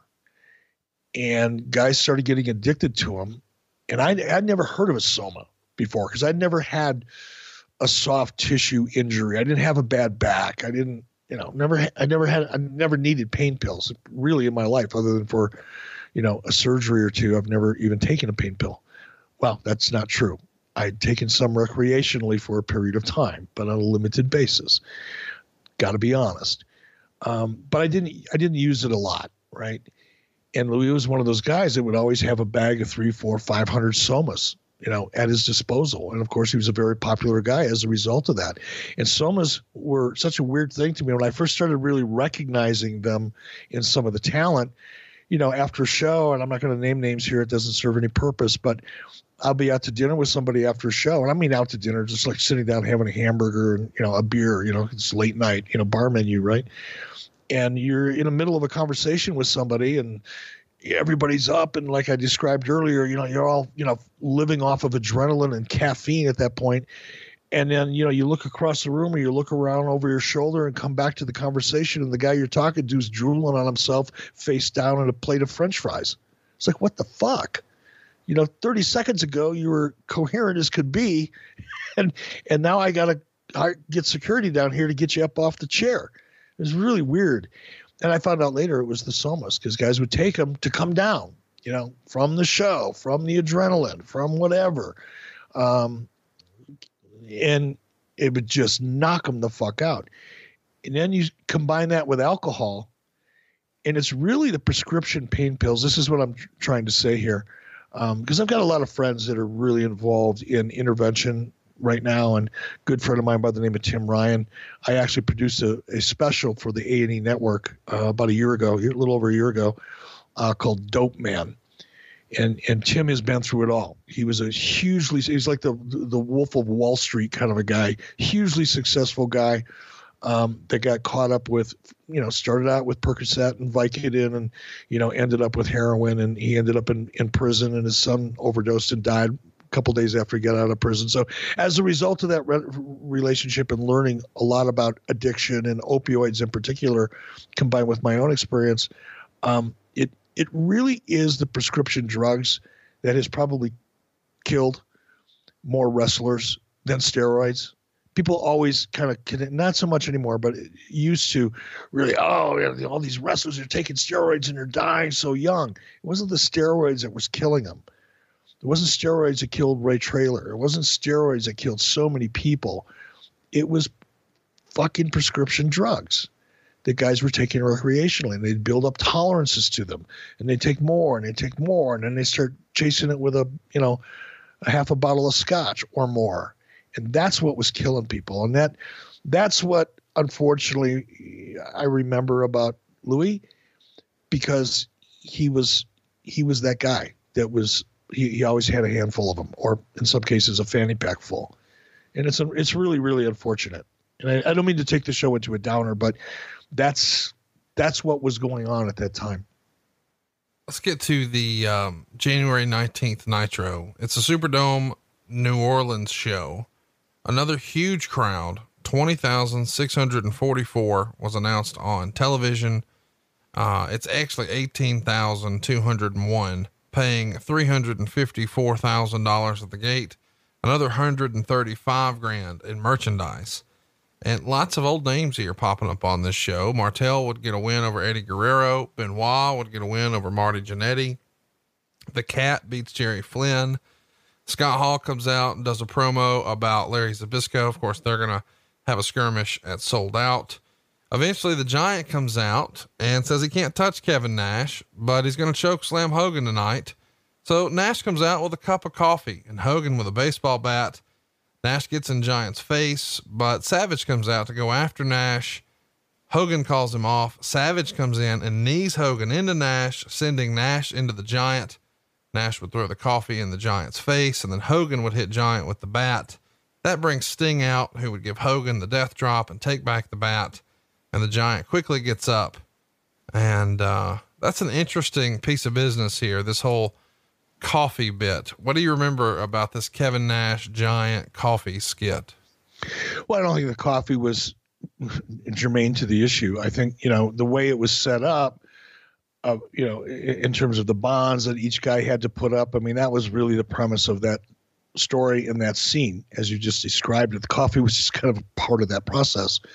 Um, but as you're laying that out to me, I I like it. It's a tight story. You know, you're setting up stakes, and that you know, I'm trying not to talk about this kind of stuff too much because I don't think it's all that interesting to anybody but me. But when you look at and now, especially now, when I look at great stories and when I look at stories that sucked, um, the the common denominator is either the presence or lack thereof um, stakes, and and those were great stakes. You know, Henry Holmes coming out and being that arrogant attorney and and you know putting you know Giant in a box and seemingly you know making it look like Giant you know had the deck stack against him, only to have Nick Lambros come out, you know, and you know counter that. And now we've built up this situation where you know we know the giant can't touch kevin and kevin t- can't touch giant but here we go. They both did. And i think there was a certain amount of anticipation that went along with that story. Maybe just to me. Maybe i'm the only one that felt that. But even listening to you describe that scene the way you did and the setup that you described earlier with the the, the performance bonds or whatever um, I, I like it I, I think it was really cool. But in terms of the coffee, I don't think that was germane. I think that was probably a spontaneous thing. I don't think we all sat around the room and said, "Okay, now remember, don't forget the coffee." That's a that's a Kevin Nash move. That's just something Kevin would have improved. Ric Flair comes out to talk about his match with Bret Hart. Of course, he takes his jacket off, says he's here to wake the dead and make the little girls talk out of their head. And he lays down on the mat and tells Bret to scorpion this. Of course, he's referring to Bret's sharpshooter move, but Sting's always called the same move, the scorpion deathlock. Close enough. Hart eventually comes out, praises Ric as one of the greatest wrestlers of all time, but Bret says he's been waiting for this moment his entire life. And Flair gives Bret one more chance because he respects his family to say that Ric is the best ever. Bret smiles at him and says, You'll know who the best ever is come Sunday morning because this pay per view we're covering is once again on a Saturday night. Your main event is Hulk Hogan and the Giant on this Nitro, and Giant would pin Hogan with a choke slam in just six minutes and seven seconds after a distraction from Macho Man Randy Savage. So, uh, things are not smooth sailing in the NWO, and that's certainly the story they're trying to tell. And this show in particular is the first time Davy Boy shows up backstage. Uh, how was he greeted? You know, is, uh, a lot of these guys are his old friends. What do you remember about Davy showing up at Nitro for the first time? There was no one who wasn't excited to see Davy show up. You know, and keep in mind, Davy had been in WCW previously, so it wasn't like the first time he'd been there. Um, but he had a lot of friends, a lot of support, and, and deservedly so. You know, Davey was a great worker. Davey was a great character. Davey had earned his stripes um, as one of the top performers in the world at that point. So there was no one who wasn't excited about Davy Boy showing up. Both he and Jim Neidhart were at the show, dressed in their gear, ready to go. And Meltzer would say a decision was made not to use them on television, even though Flair worked as a heel in the angle they felt like maybe you should just wait and save that for later. And I don't think that skit absolutely had to have them, but I understand why they would be there. Something that caught me off guard in The Observer Meltzer would write Curt Hennig and Rick Rude have disappeared. Curt suffered an injury a few weeks back that may require surgery. Don't know what the status of Rude is, nor what happened regarding his legal situation after the Buffalo incident. Originally, Curt was going to interfere in the Flair Hart pay per view match to set up a triangle feud but I'm guessing that may be changed. What was going on here with Curt and Rick? Do you recall? Well, Curt was injured, and Rick had look. And I'm could, could you uh, smart me up on what happened in Buffalo? You referred to the Buffalo incident. I just don't know what that is. I don't know off the top of my head either. I'll have to check. Okay. We'll talk about it on Patreon later this week. All right, we'll dig that up. Um, look, when when Rick Rude came back to WCW, have we ever talked about Rick Rude and his Lloyd's of London policy and how that kept him out of the ring? Yes, we have. Okay, so I I, I only ask because I don't want to get, go into something we've already covered. That was a big issue for Rick. It was one of the reasons why, to this day, I don't go to wrestling funerals anymore, uh, because Rick Rick was angry. He was angry at himself. I think he was he was angry because of the Lloyd's of London issue that we've covered in the past he just wasn't a happy guy and he was you know his life wasn't under control let's put it that way i still you know still respect rick as a friend um, but he was having issues and that was what was going on with rick rude at the time Curt was just hurt okay all right man let's talk about the go home edition of thunder right before Souled Out believe it or not this was in my hometown of huntsville alabama and uh, I was here. So this was a fun show.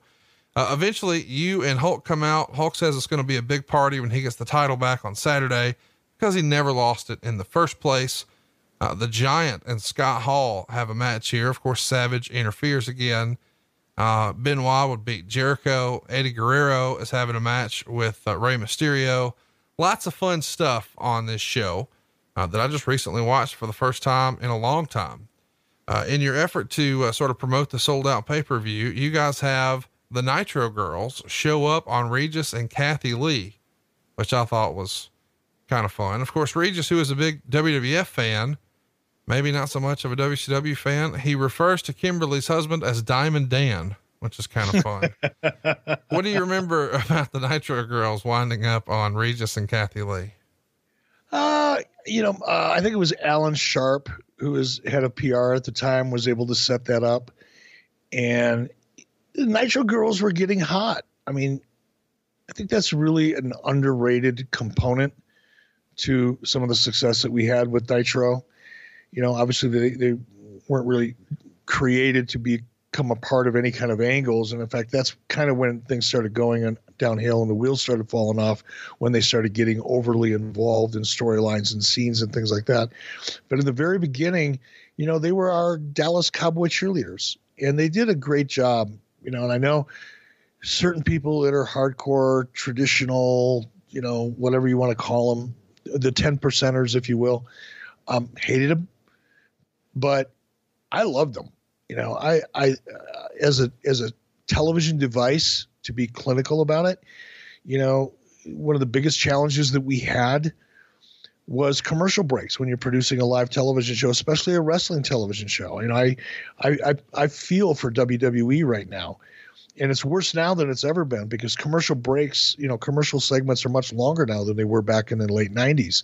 Uh, it's harder and harder for television networks or cable outlets to make money anymore because of what's going on in streaming. So they keep expanding the commercial breaks so they can cram more and more commercials in because they're making less and less money. And here's what happens when you're producing a live wrestling show you know, you get people in the audience or you get people in the arena, they're all excited. The pyro goes off, or at least it used to. The pyro goes off, everybody stands, they scream, they're all excited. They've been waiting all day to see this, maybe weeks to see this, and their emotions go way up, and then they have a match, and then you go to a commercial break for six minutes. And they're all sitting around looking at each other. And when you bring the audience up and down like that, they get fatigued and it gets to the point where about halfway through you know your first half hour 45 minutes by the time you've gone through that cycle a couple times you've really lost control of the audience's emotion it's hard to get them back after a commercial break so what we would do and this is the right the reason why the nitro girls were formed in the first place was to try to overcome the fact that during our commercial breaks on nitro i didn't want the audience to grab the remote and go over to WWF. I wanted to hold them. And I also wanted the people in the arena to not fall asleep during a commercial break. So the Nitro Girls, the way we originally, uh, the architecture for them originally at least, was to come out about 10 or 15 or 20 seconds before a commercial break. After a match, girls would run out, they'd start their gimmick and their gimmick. Listen to me talk. They'd start their dance you know the the people in let's let's talk about the television audience. The television audience would see this, and it wasn't hard to look at. Right? They were used to seeing cheerleaders and dancers at you know, NBA and NFL and that type of thing. So it was it was consistent with sports entertainment, if you will. But the television audience would see these good-looking girls come out and just start their routine, go to a commercial break, and the hope was at least that the girls coming out would hold that audience because the the the television audience also knew that we would use them as bumpers out, meaning we'd see the whole entire commercial break and then we'd see the last 15 or 20 seconds of the Nitro Girls again. So we kind of bumpered them on both sides of a commercial break. So it helped to a certain degree with the with the television audience in, in terms of retaining it for, for, for us. But what it really did was it kept the energy alive in the arena. And that was probably 75% of what they were there for is to keep that energy alive in the arena so we weren't going through this cycle of you know extreme excitement and cheering and people throwing stuff in the ring and the babyface winning blah, so it's pandemonium and then it's a snore fest for six minutes in the building so we we put a lot behind them. They got a lot of exposure. We put a lot of PR behind them. Like I said, Alan Sharp did a good job with them, and we started getting some of those media opportunities as a result of it. Let's uh, let's talk about the show, but before we do, I want to touch on two outside projects that happened in this era. Dusty Rhodes gets a gig on the Nashville network for Motor Madness, and the Giant lands a role in Adam Sandler's movie The Water Boy. How did these come together? I mean, Dusty got that deal on his own. That that was a Dusty Rhodes thing, all, all unto himself. We didn't have anything to do with that. Um, as far as the Giant goes, Giant, and I, God, I wish I could remember the name of his name. Giant, when he first came to WCW, had a manager. I think his first name was Mike. And he wasn't, he had never really managed anybody else. It wasn't like, you know, a Barry Bloom, for example. Barry had, you know, a long history of managing everybody in the wrestling business from Jesse the Body Ventura all the way up to today, where he's managing Chris Jericho, right, as a business manager. And this guy came in, you know, I think he was a friend of Giants when he first came in. And, you know, Paul was a, I've said this before, uh, and I don't mean this as a shot, but he was an insecure young man. He may have been seven foot tall and 500 pounds, but he was still deep down inside when he looked at himself in the mirror, he was just a big kid. He didn't have a lot of confidence at the time. So I think he wanted that manager there as kind of a familiar face and someone he could talk to. And it, it, for whatever reason, he trusted this guy. He later found out that misplaced judgment, but or trust, but nonetheless, this cat, you know, hooked him up with an attorney in L.A. who fancied himself to be kind of a Henry Holmes, and and I don't mean to minimize him. He he was successful.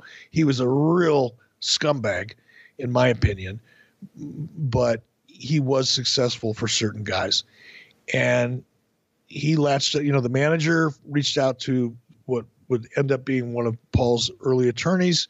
And this attorney had some contacts in LA, and boom, he got the movie opportunity.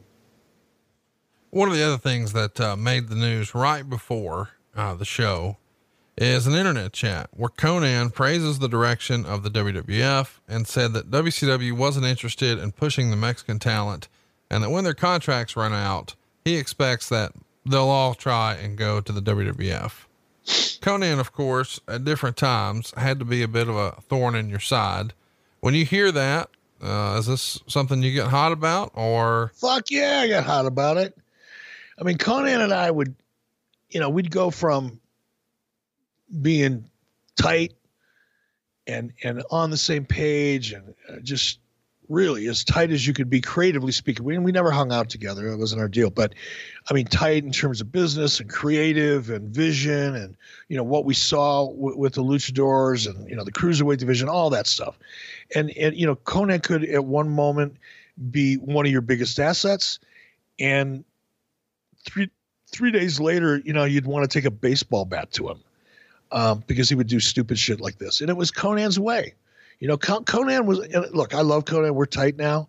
You know, I do his podcast from time to time. We see each other. We hang. You know, I'd probably go smoke a bowl with him if I run into him somewhere down the road. No problem with Konnan at all. They have a ton. Not only not no problem with him, I have a ton of respect for Konnan in a lot of ways. Konnan, uh, much like Sean Waltman, um, was probably one of the reasons that that NWO was able to maintain its its edge and its cool factor for as long as it did, even though it, it did play itself out, obviously, but it would have played itself out a lot sooner had Konnan not been part of that group. He brought some real organic street edge to it that quite frankly, Kevin and Scott, as cool as they were and as edgy as they were, they didn't.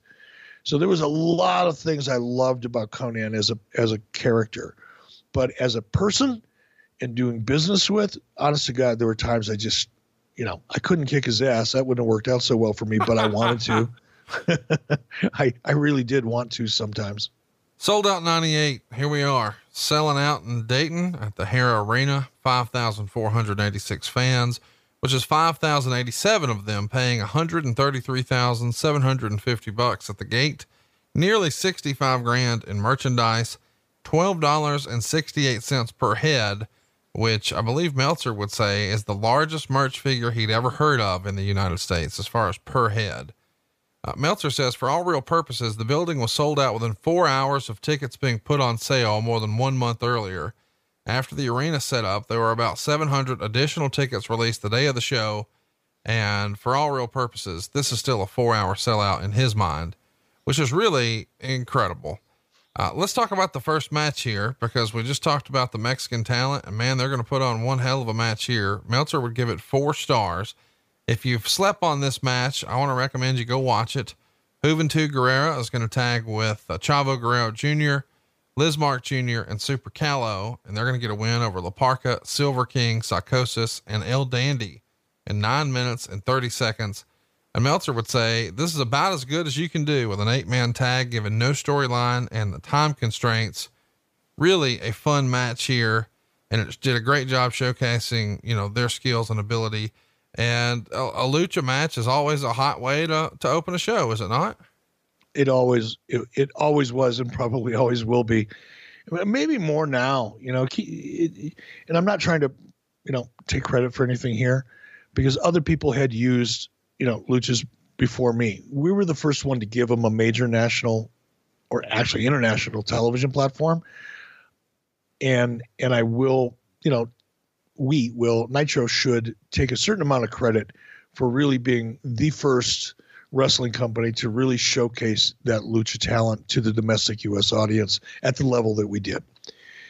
And they became a thing back then. I mean, now you look at, you know, you got Lucha Underground now, and, you know, Lucha is such a, it, it's become a part of pop, pop culture. You know, there are restaurants that I go into in LA when I'm in town that have you know luchadors all over you know painted all over the walls. And the the restaurants are themed after you know lucha. There was one in arizona that i went to about a year ago and there's a big just mural of Rey mysterio jr on the wall you know? And i think uh, certainly some of that has to do with the fact that you know Mexican families and business owners that own these restaurants, you know, experience lucha in Mexico, but but there's a lot of it now in pop culture. You know, Lucha Vavoom. You know, if, if you're not familiar with Lucha Vavoom, you know, I went to a couple of the shows about 10 years ago when I was trying to get them to do a reality show. Um, there are two women that, that ran it at the time, and I can't remember their names, but spent a lot of time pitching these ladies, trying to get them to do a, a behind the scenes kind of reality show of that whole Lucha Vavoom experience in Los Angeles. And, you know, I think good part of that comes from the fact that we helped at least expose the, the, the lucha culture. And from a wrestling perspective, clearly um, we utilized it to the best of our abilities at that time to really energize the show. You know, my, my thinking, my logic, good or bad at the time that I launched the the cruiserweight division. And unfortunately, right now, the, the only person left that could – you know, attest to this is Dean Malenko, um, because it was Dean and, and Eddie Guerrero and Chris Benoit that sat in my office, and I described to them what I wanted to see out of the cruiserweight division. And they were the ones who encouraged me, especially Eddie, to really take a good hard look at what was going on down in Mexico. And once I saw it and once we experienced it on Nitro, as you point out, you know, for a period of time, every pay per view or the majority of them, you know, I love starting them out with a lucha match. I depended on the luchas during that nine o'clock transition hour when we could possibly lose a good chunk of our audience to help me maintain that audience on Nitro. So they were they were invaluable um, to the overall success. And one of the reasons why we were in the financial position we were in in '98 was in no small part due to the excitement, the enthusiasm, the freshness of, of the luchadors. Uh, Chris Benoit is in a match here against Raven. They're going to go 10 minutes and 36 seconds. Chris gets the win and it gets three and a quarter stars. Meltzer would say, very good match, probably even better than would have been expected. Uh, this is two really good matches in a row to start the show. A lot different than last week's Souled Out 97 show we did. Yeah. Well, maybe because it wasn't that hard to look outstanding after last week's show. but yeah, it was. We did. We added a little nitroglycerin to the formula, and it did start out a lot hotter. No doubt about it. We keep the hits rolling, man. Next up, we've got Chris Jericho beating Rey Mysterio Jr. to win the cruiserweight title in eight minutes and 22 seconds. The storyline here, though, happens after the match where Jericho destroys Mysterio's knee, taking his brace off and hitting him with the brace and then putting it next to the ring step, smashing the knee with a heavy TV box. Mysterio is eventually carried out of the ring. And the story here is he's torn his ACL and his meniscus on January 6th in Rome, Georgia, aggravated it six days later in Jacksonville Still had a match where he won the title on the 15th in Lakeland from Juventud.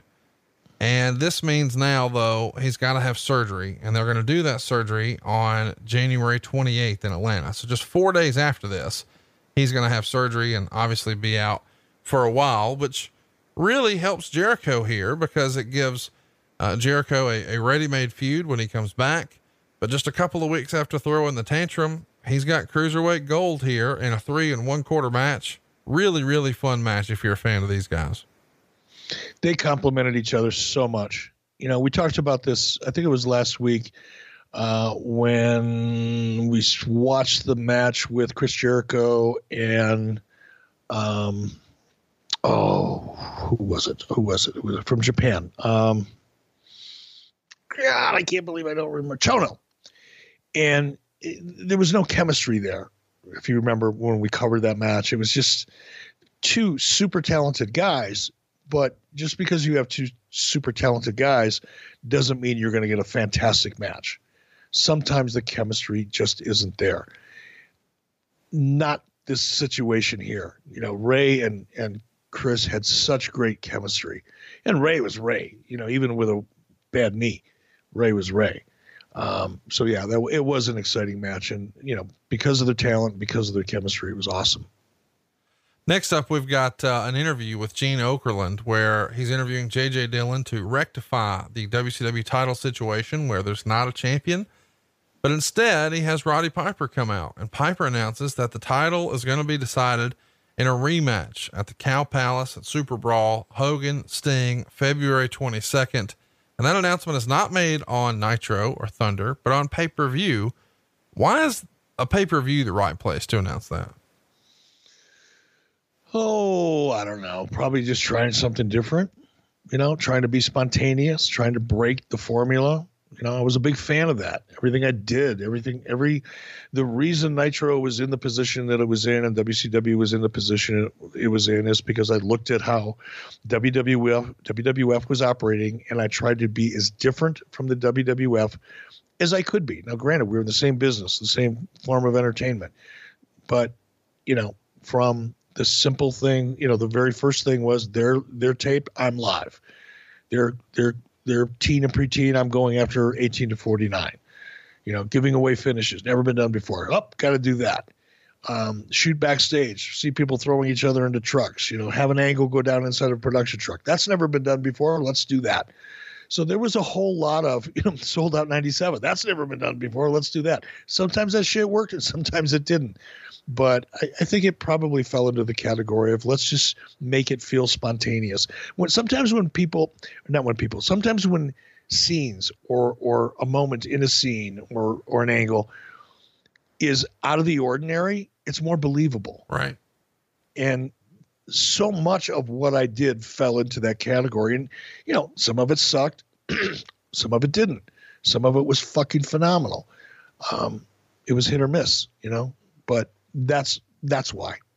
Speaking of hit or miss, Booker T retains the TV title uh, in a 10 minute, 50 second match with Rick Martel. Uh, Meltzer would say crowd was totally dead for these two. There was nothing wrong with their actual work, only that Martel isn't flashy by today's standards and has had no interview time to get over, although interviews were never his strong suit to begin with. Not the best match in the world, only gets one star. Two very talented guys, but for whatever reason, it didn't click with the crowd, and that translated to the screen. Well, Dave was Dave was right on the money. As much as I want to kick myself in my own balls for having to say it, um, but he was right. You know, you've got two talented guys out there, but if they don't, number one, if they don't have a story, who cares? You know, and, and I don't know that that's as true today, maybe, as, as it was certainly back then. You know, but at the same time, today you've got a, a much higher level of athleticism and spectacle so that you don't necessarily need to have as much story, I guess. Maybe, or maybe you do. I don't know. I'm not in the business anymore. But back then, at least, if there was no story, if there if the characters weren't at least moderately well defined, and you had a, a reason to want to see the good guy win and a reason to want to see the bad guy get his ass kicked, if you didn't have any of that, and you didn't have the interviews to use as a device within the story to help you get there, yeah, it's kind of not surprising that the audience would be yawning no matter what the match looked like because there's no reason to cheer. Well, here's something to cheer about. Larry Zbyszko gets a win over Scott Hall by DQ. Now, here's maybe what you've been waiting for on this show. Uh-oh. If you want, Uh-oh. if you wanted me to yell at Eric, here it comes. Scott Hall comes out with Louis Spicolli as his flunky. So Zbyszko comes out and then introduces Dusty Rhodes. Meltzer is very critical of Dusty's appearance, but he also says that this issue has drawn so much heat for so many months. But quote, it was almost eerie, the lack of heat once they actually got in the ring. And Meltzer says there was nothing wrong with the match. Zbyszko's actual work was solid and he looked in being better shape than even when he was a full-time wrestler. But the fans were still into Scott Hall. He's getting a pretty solid face reaction. And eventually there's a moment where Spicolli interferes for the DQ. So that allows Dusty to run in and give Louis the big elbow, who sells it well. And then Rhodes goes to elbow Scott Hall, who moves, and Dusty accidentally clobbers Zbyszko. And at this point, Dusty teases going after Scott Hall, but then takes his shirt off to reveal another shirt below. It's an NWO shirt, and unbelievably, Dusty Rhodes has turned heel, which I don't think anybody needed or expected. Man, who booked this shit? Dusty Rhodes a heel? Isn't he hard to boo here? Yeah, that was. I'm trying. I'm thinking. I'm trying to defend this. Really hard. It's it's freaking bad. I wish I wouldn't have done it. Well, listen, I know, I'll, I'll let you get. I know. I, I, know you wanted to yell at me. I know you wanted to beat my ass because I know that, you know, it, you you cannot go through a podcast without at least kicking my balls once. But man, when you talk about that and you know reflecting back on it and looking at it, fuck, have at it. I deserve it. no, listen, since you're to lay down and play dead for me, I won't do it. But it is, it is in the book of bad ideas. If you haven't seen this, go watch it just so you can see how awkward it is. It's not the guy's fault, but the creative here really not the best. Speaking of not the best, the Steiners are going to team up with Ray Traylor to be Ray Traylor to beat Konnan, Marcus Bagwell, and Scott Norton. Uh, Meltzer absolutely hated this, gave it a dud rating, and he said things like, Bagwell was so busy being animated that he didn't wrestle, and Rick Steiner, Norton, and Traylor were basically slugs out there. Not a good match. Uh, probably too many big bodies in there. Nobody to really throw around. Uh, so you've got guys who maybe need a good dance partner to have a good match, and that was not here. Dud rating, probably the worst match on the pay per view. What say you? Fuck, we're gonna have to rename this podcast. You know, the Dave Meltzer, you know, honor, the, you know, honoring Dave Meltzer here. He's right. I mean, that was bad booking. You know, that was just you, you can't you can't put guys that are that big, especially when you've got crucial, when you got guys like Jericho and Rey Mysterio and Chris Benoit on the card. You know, once the audience sees that really, you know, dynamic, high flying, crisp, believable kind of action, and then you put a group of guys together that are all really big guys that can really only do big stuff. And the big stuff that big guys did back then was just not that exciting. And there wasn't a lot of story behind this, by the way. I mean, there was enough. There was a little bit, maybe not enough. There was a little bit of story behind it. It wasn't like we just threw them out there for the fun of it or because we couldn't think of anything else to do or because they happened to show up and didn't have anything to do that night. I mean, there was thought behind it and story behind it and some buildup behind it but ew, God, just hearing you talk about it kind of makes me cringe. It's just bad. You know, it's just there's a lot more to booking than than, you know, Kevin Sullivan sometimes realized because Kevin would have been booking at this point. I would have been booking at this point. It wasn't just Kevin Sullivan. Um, Terry Taylor was there. There were a lot of people there that were in on some of this um, that didn't raise their hand and go, dude, that's going to stink the house up. Um, and, and myself included, by the way, at the at the top of that list because I was running the company. But looking back at it now, that was some horse shit booking, no doubt about it. Well, here's some more horse shit. Kevin Nash pins the Giant in 10 minutes and 47 seconds. You and Hogan come out with Nash because Hogan needs that pay per view payday, brother. Uh, and Nash actually tries a pescado. So, like the over the top rope dive that we see a lot of uh, lightweight guys do. Well, Kevin Nash's big tail tried that, but his legs catch the top rope and he could have been hurt with a very bad landing, but the giant catches him and actually muscles him back up to slam him into the post. But that's not the botch that everybody talks about. Kevin Nash successfully jackknife power bombed the Giant at Super Brawl the prior year. In those 11 months, Meltzer would freestyle that the Giant has probably gained close to 50 pounds. And Nash couldn't handle the weight, and he actually dropped him dangerously on his neck and upper shoulders and got the pin. So they're doing an angle here where Giant is injured, but he was walking around backstage okay. And some people suggest maybe he had a mild concussion, but this is before anybody really knew all that we know now. But a really, really scary moment. There is a throwaway moment where Hogan gives Nash a pitcher of coffee to throw in Giant's face, but the dropped power bomb, one of the more scary moments, especially when you're talking about guys this big and that much weight coming down on someone's head and neck. First of all, the giant the giant gaining 50 pounds would be like me gaining a pound and a half. You wouldn't even see 50 pounds on the giant. You wouldn't even know it. I'm not even sure his pants got any tighter with 50 pounds. He got really big. I don't know. I never weighed him, wasn't part of the process. But if he wasn't a buck, a buck and a quarter heavier at some point around this time, I'd be shocked. Really bad judgment on Kevin's part, you know, and Paul's. They both should have known better. I mean, it's, easy to say that now, 2020 hindsight, but I think in fairness and in just, you know, you got to call it like it is. Kevin's a good buddy of mine, but why do that? You know, what, what are you proving here? The, the, the, the risk is so high when you try to, you know, strongest Kevin is a horse. Kevin Kevin's a big dude, but he's a lot stronger than he looks, even as as big as he is.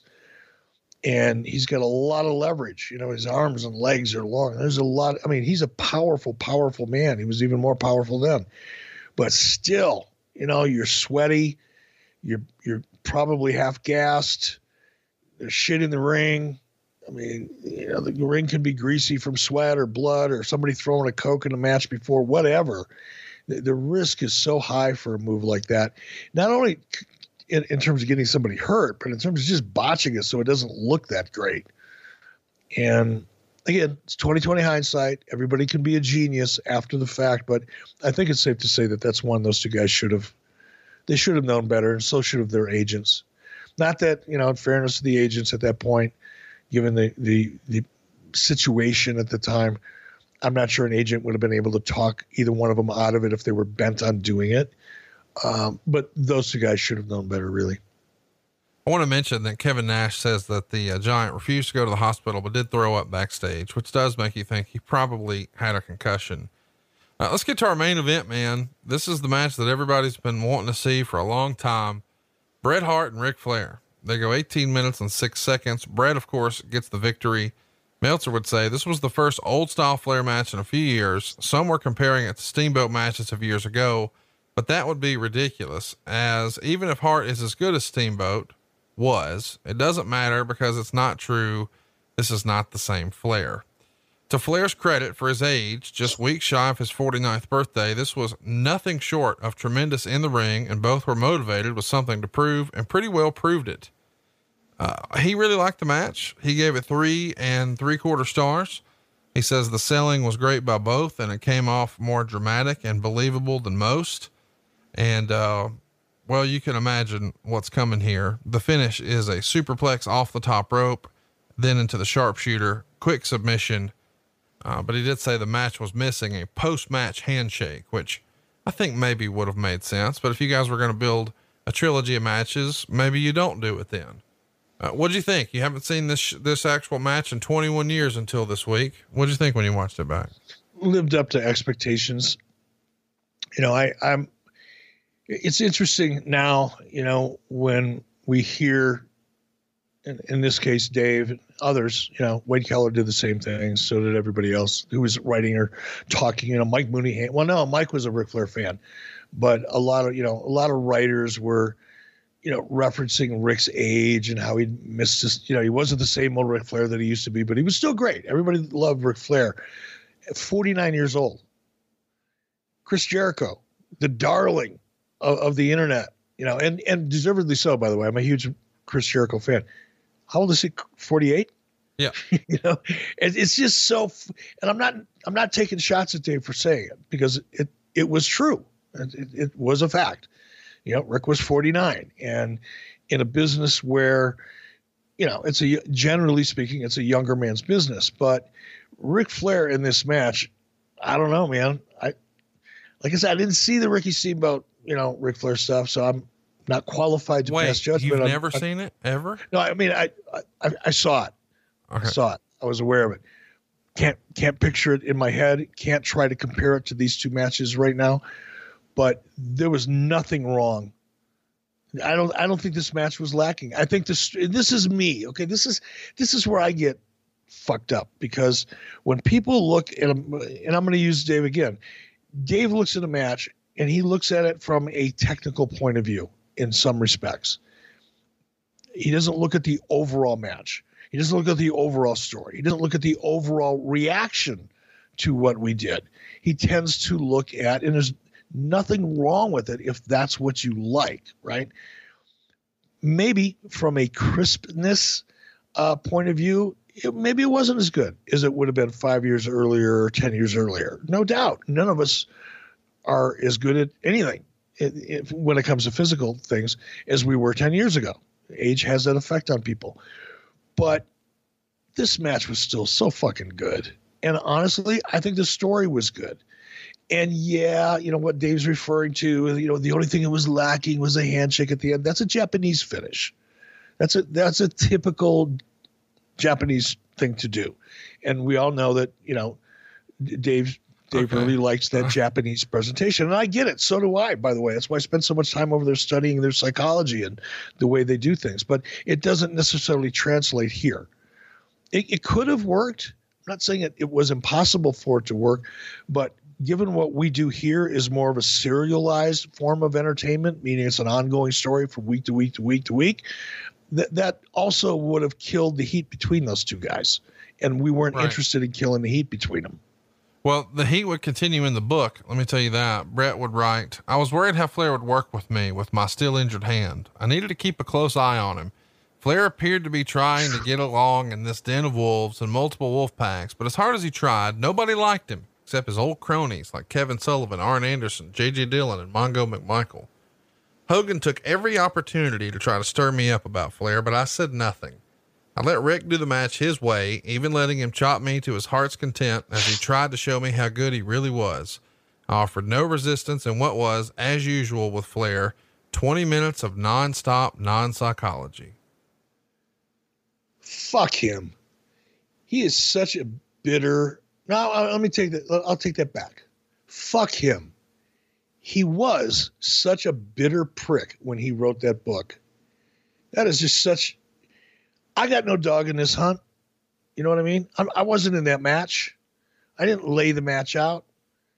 You know, but this is a thing that really and it, he look. He's not busting my balls in in, in that part of his book. He's burying Ric Flair. Yeah. There is nobody in this business that has ever worked with Ric Flair that wouldn't tell you that Ric made them look better than they really are. From Hulk Hogan on down. Talk to Stone Cold Steve Austin about that. Talk to people who really fucking have a clue and aren't putting themselves over in the book because they think they're a goddamn Canadian hero and their shit doesn't stink. And if it wasn't for them, you know, wrestling would never be what it could have been. You know, it's just, it, it's absurd to me. And when I hear this stuff, it really gets me hot. It gets me just as hot that he's saying that kind of shit about Ric Flair as, it- as it would if he was saying about me. It's wrong. It, fuck.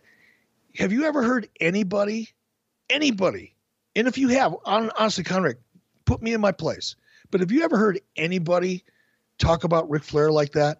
Just, just Ole Anderson, you know, That's okay. They're they're cut out of the same cloth. Ole Anderson and Bret Hart, two of the most bitter, fucking miserable human beings on the face of the earth. And and hopefully Bret's like somebody gave him, you know, a, a, a fucking limitless pill of some kind, you know, where he all of a sudden his you know his brain started functioning again and he looked at the world from a different perspective. But that is such a bitter, miserable, unfair, untrue thing to say. Ole was jealous, Two, and two, pro- pro- probably so. Probably so was Bret. two things I want to mention here. Uh, one, uh, they're they're good friends now. Bret and Ric get along now. This they've buried the hatchet. Let bygones be bygones. Whatever. Uh, two, and I know you don't like just the mere mentioning of the name.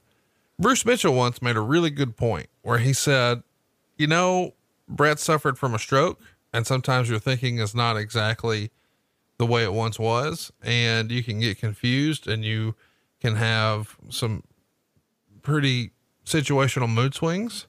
And so maybe he's not being his true, honest, normal self here if this was written post stroke. I, you know, I don't know.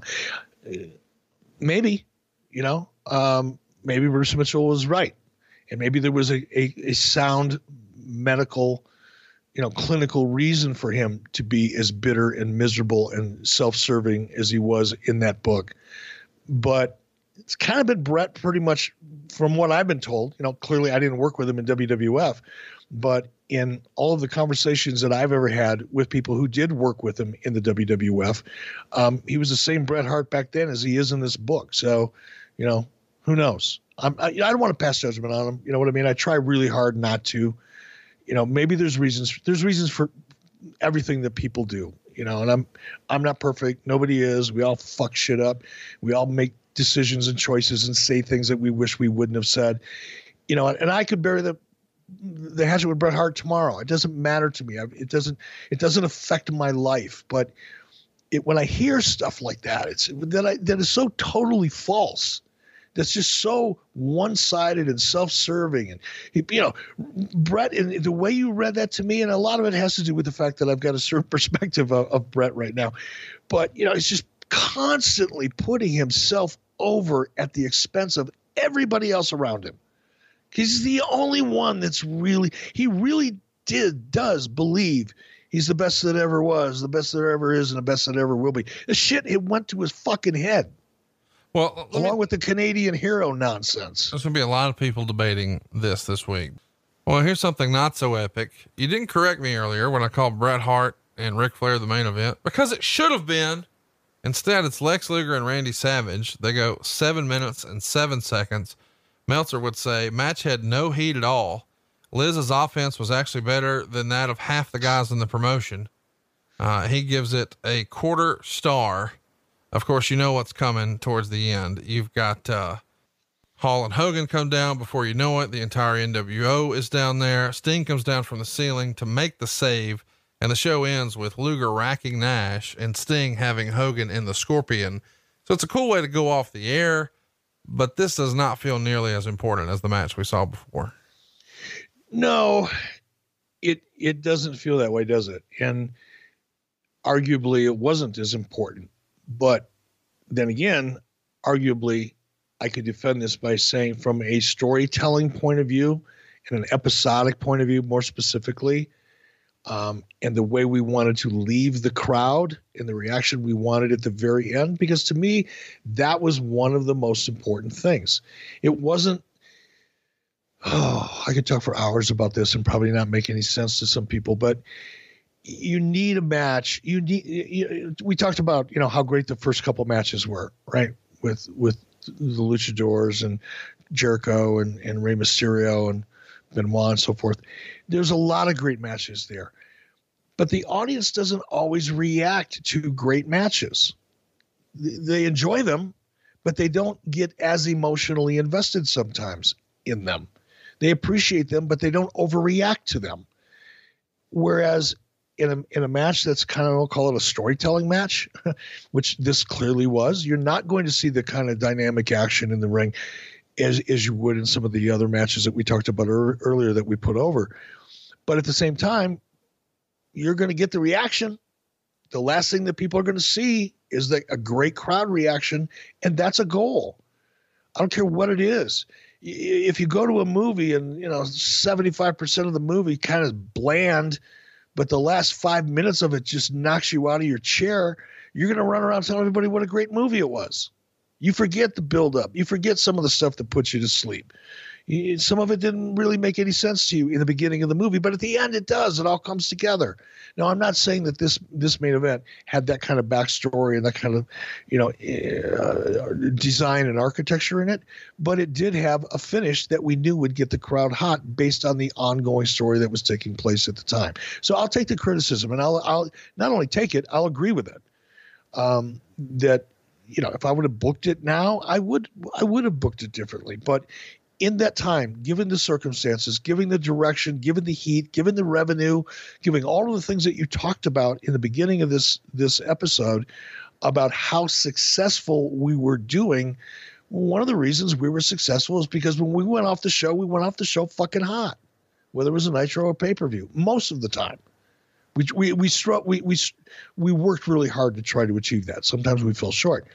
But that's why this match happened as the main event, not because it was the best match on the card. That's a very juvenile way sometimes of looking at things. We got to put the best match on the card. Well, that would have clearly been Chris Jericho and Rey Mysterio. Would that have been the main event?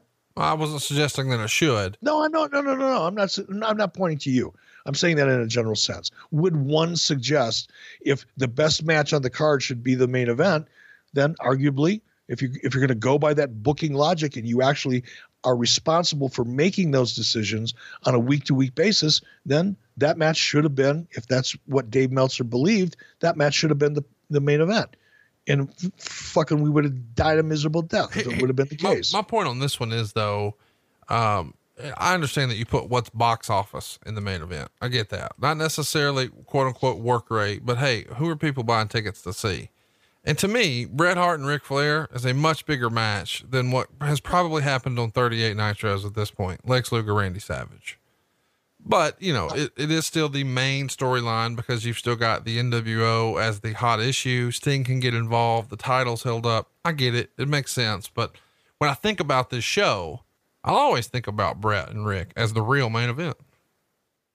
Do you think that that's because deep down inside especially now then especially that you, you, you were just much more of a Ric Flair fan than you were of Randy Savage and no, I think I was more of a Bret Hart fan because I had, all you know, as far as I knew, that's before you got to know him.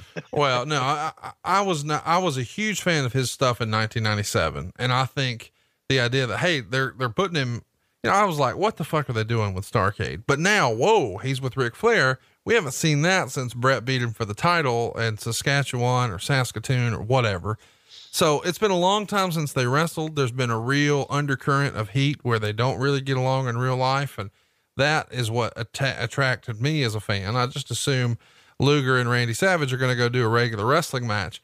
But where you could really involve me is when you say, okay, I know some of the rest of this is whatever, but man, these guys really don't like each other. And that's what that match had for me. I, I absolutely agree with you, Conrad. You're absolutely right. I mean, I'm telling you why I made the decision that sure. I made sure. then. Um, if I had to do it all over again, you know, absolutely, I, I would have agreed with you. And I, and I was a believer then. You know, when you, eh, we've talked about it so many times. You know, the, the shit that I had going on with Ric Flair that you know is is horrible as I was in the ring as a performer um, you know, my character was pretty solid. I had quite a bit of heat at the time, and Ric made me look good in, in a way that nobody else possibly could have. Um, it worked okay, you know, because it was real heat. Some of the best interviews that Ric's ever done, in my opinion, um, is when you take real life situations and turn the volume up a little bit on yeah, it. Yeah. Because Ric gets so invested in it, and you're absolutely right. The the the storyline, the real heat that the audience was pretty well aware of, at least a, a reasonable percentage of them, um, would have manifest in a in a much hotter main event had we booked it that way. So I, am not going to argue with you. I, I, I support you. Let's go ahead and uh, get your opinion. We covered Souled Out 97. Now we've covered Souled Out 98. No comparison. 98's a much better show. Would you agree? yeah. Yeah, quite a bit. Well, let's better. keep the fun going. We're going to do something different next week. I haven't even told you this. I want to cover a show that happened when you weren't there. And we're going to take a, a, page out of what happened when in Tony Schiavone's book. And we're going to do a watch along next week with an unbelievable show that has just as much happening in front of the camera as maybe it does behind the camera. Souled Out 2000 Uh, let's just run through the matches right here. I, I think that uh, everybody remembers the main event most of all. I'll tell you what that is. Chris Benoit and Sid Vicious are having a singles match for the vacant WCW World Heavyweight title, and Arn Anderson is the special guest referee. Of course, famously, Chris Benoit is going to quit while he's the champion and then jump ship to the WWF the very next day. Was there a pole? Was there anything on a pole? Like, uh, was there scissors on a pole? Well, here, here, you go. I think you're going to like this. Billy Kidman and Dean Malenko have a catch as catch can match, which I've never heard of. Vampiro is going to wrestle David Flair and Crowbar in a handicap match. Big Vito and Johnny the Bull are going to take on the Harris brothers. Oklahoma, that's right, Oklahoma is going to wrestle Medusa in a singles match for the cruiserweight title. That's a real thing. Brian Knobbs is going to have a fatal four way match for the hardcore title with Fit Finlay, Norman Smiley, and Ming. There's going to be a bunkhouse brawl match here with Billy Kidman and Perry Saturn. Booker T is going to wrestle his brother Stevie Ray in a singles match. Tank Abbott is going to have a match with Jerry Flynn. There will be a last man standing match with Buff Bagwell and Diamond Dallas Page. The Wall is going to take on Billy Kidman in a caged heat match. That's Billy Kidman's second match on the show. And then for a hardcore match to decide who will be the commissioner of WCW, Kevin Nash and Terry Funk. Motherfucker, you just made me, or Vince, you just made me you're this is this is Vince Russo booking. This is not long after Vince Russo showed up. Vince Russo showed up in September of 99 or October of 99 somewhere in there. And this is what January That's right. 2000. That's right. Okay, so Vince Russo had the book. He was he, he they were still in the honeymoon phase Turner Broadcasting and Vince Russo. Vince Russo could do anything that he wanted to do, the genius that he is, the guy that created the Attitude Era. He created The Rock. He created Stone Cold Steve Austin. He ushered in the entire Attitude Era. And he got there. And this is the bucket of tripe that he put out on a pay per view. Now, I've this shit just made Souled Out 97 look like fucking work of art. Well, we'll find out next week. I, I just loved. I wanted to run through it because it was one oh, I can't wait. after I, another. I, have been waiting to unload on, on Russo now for a while. I've I've kind of laid off of him because you've given me enough Dave Meltzer shit to work with, but I cannot wait to run that piece of shit through a meat grinder. This is going to be fun. Oh my gosh. Well, don't watch it without us, guys. Go back and watch it with us next week, right here in 83 Weeks. It's a watch along for Souled Out 2000. He is at E Bischoff on Twitter. I am at Hey Hey It's Conrad, and we are out of time. I can't wait for next week. Souled Out oh. 2000. Whew. Gimmick overload. Uh, apologies in advance to Mr. Russo. See you next week, right here on 83 Weeks with Eric Bischoff. John brings his skewed sense of humor. Jeff brings tips to cut strokes off your next round. Together, it's those weekend golf guys. They'll pay a lot of money to PXG and Titleist and Callaway and on and on and on, right? How many yards do you think you're going to pick up with that extra driver? I think I can get an extra 5 to 10. What if I give you 15 to 20? you pay me more. Jeff Smith right? teaches on the sliding scale. those weekend golf guys, the podcast, part of the Believe Network. Just search B L E A V on YouTube or wherever you listen.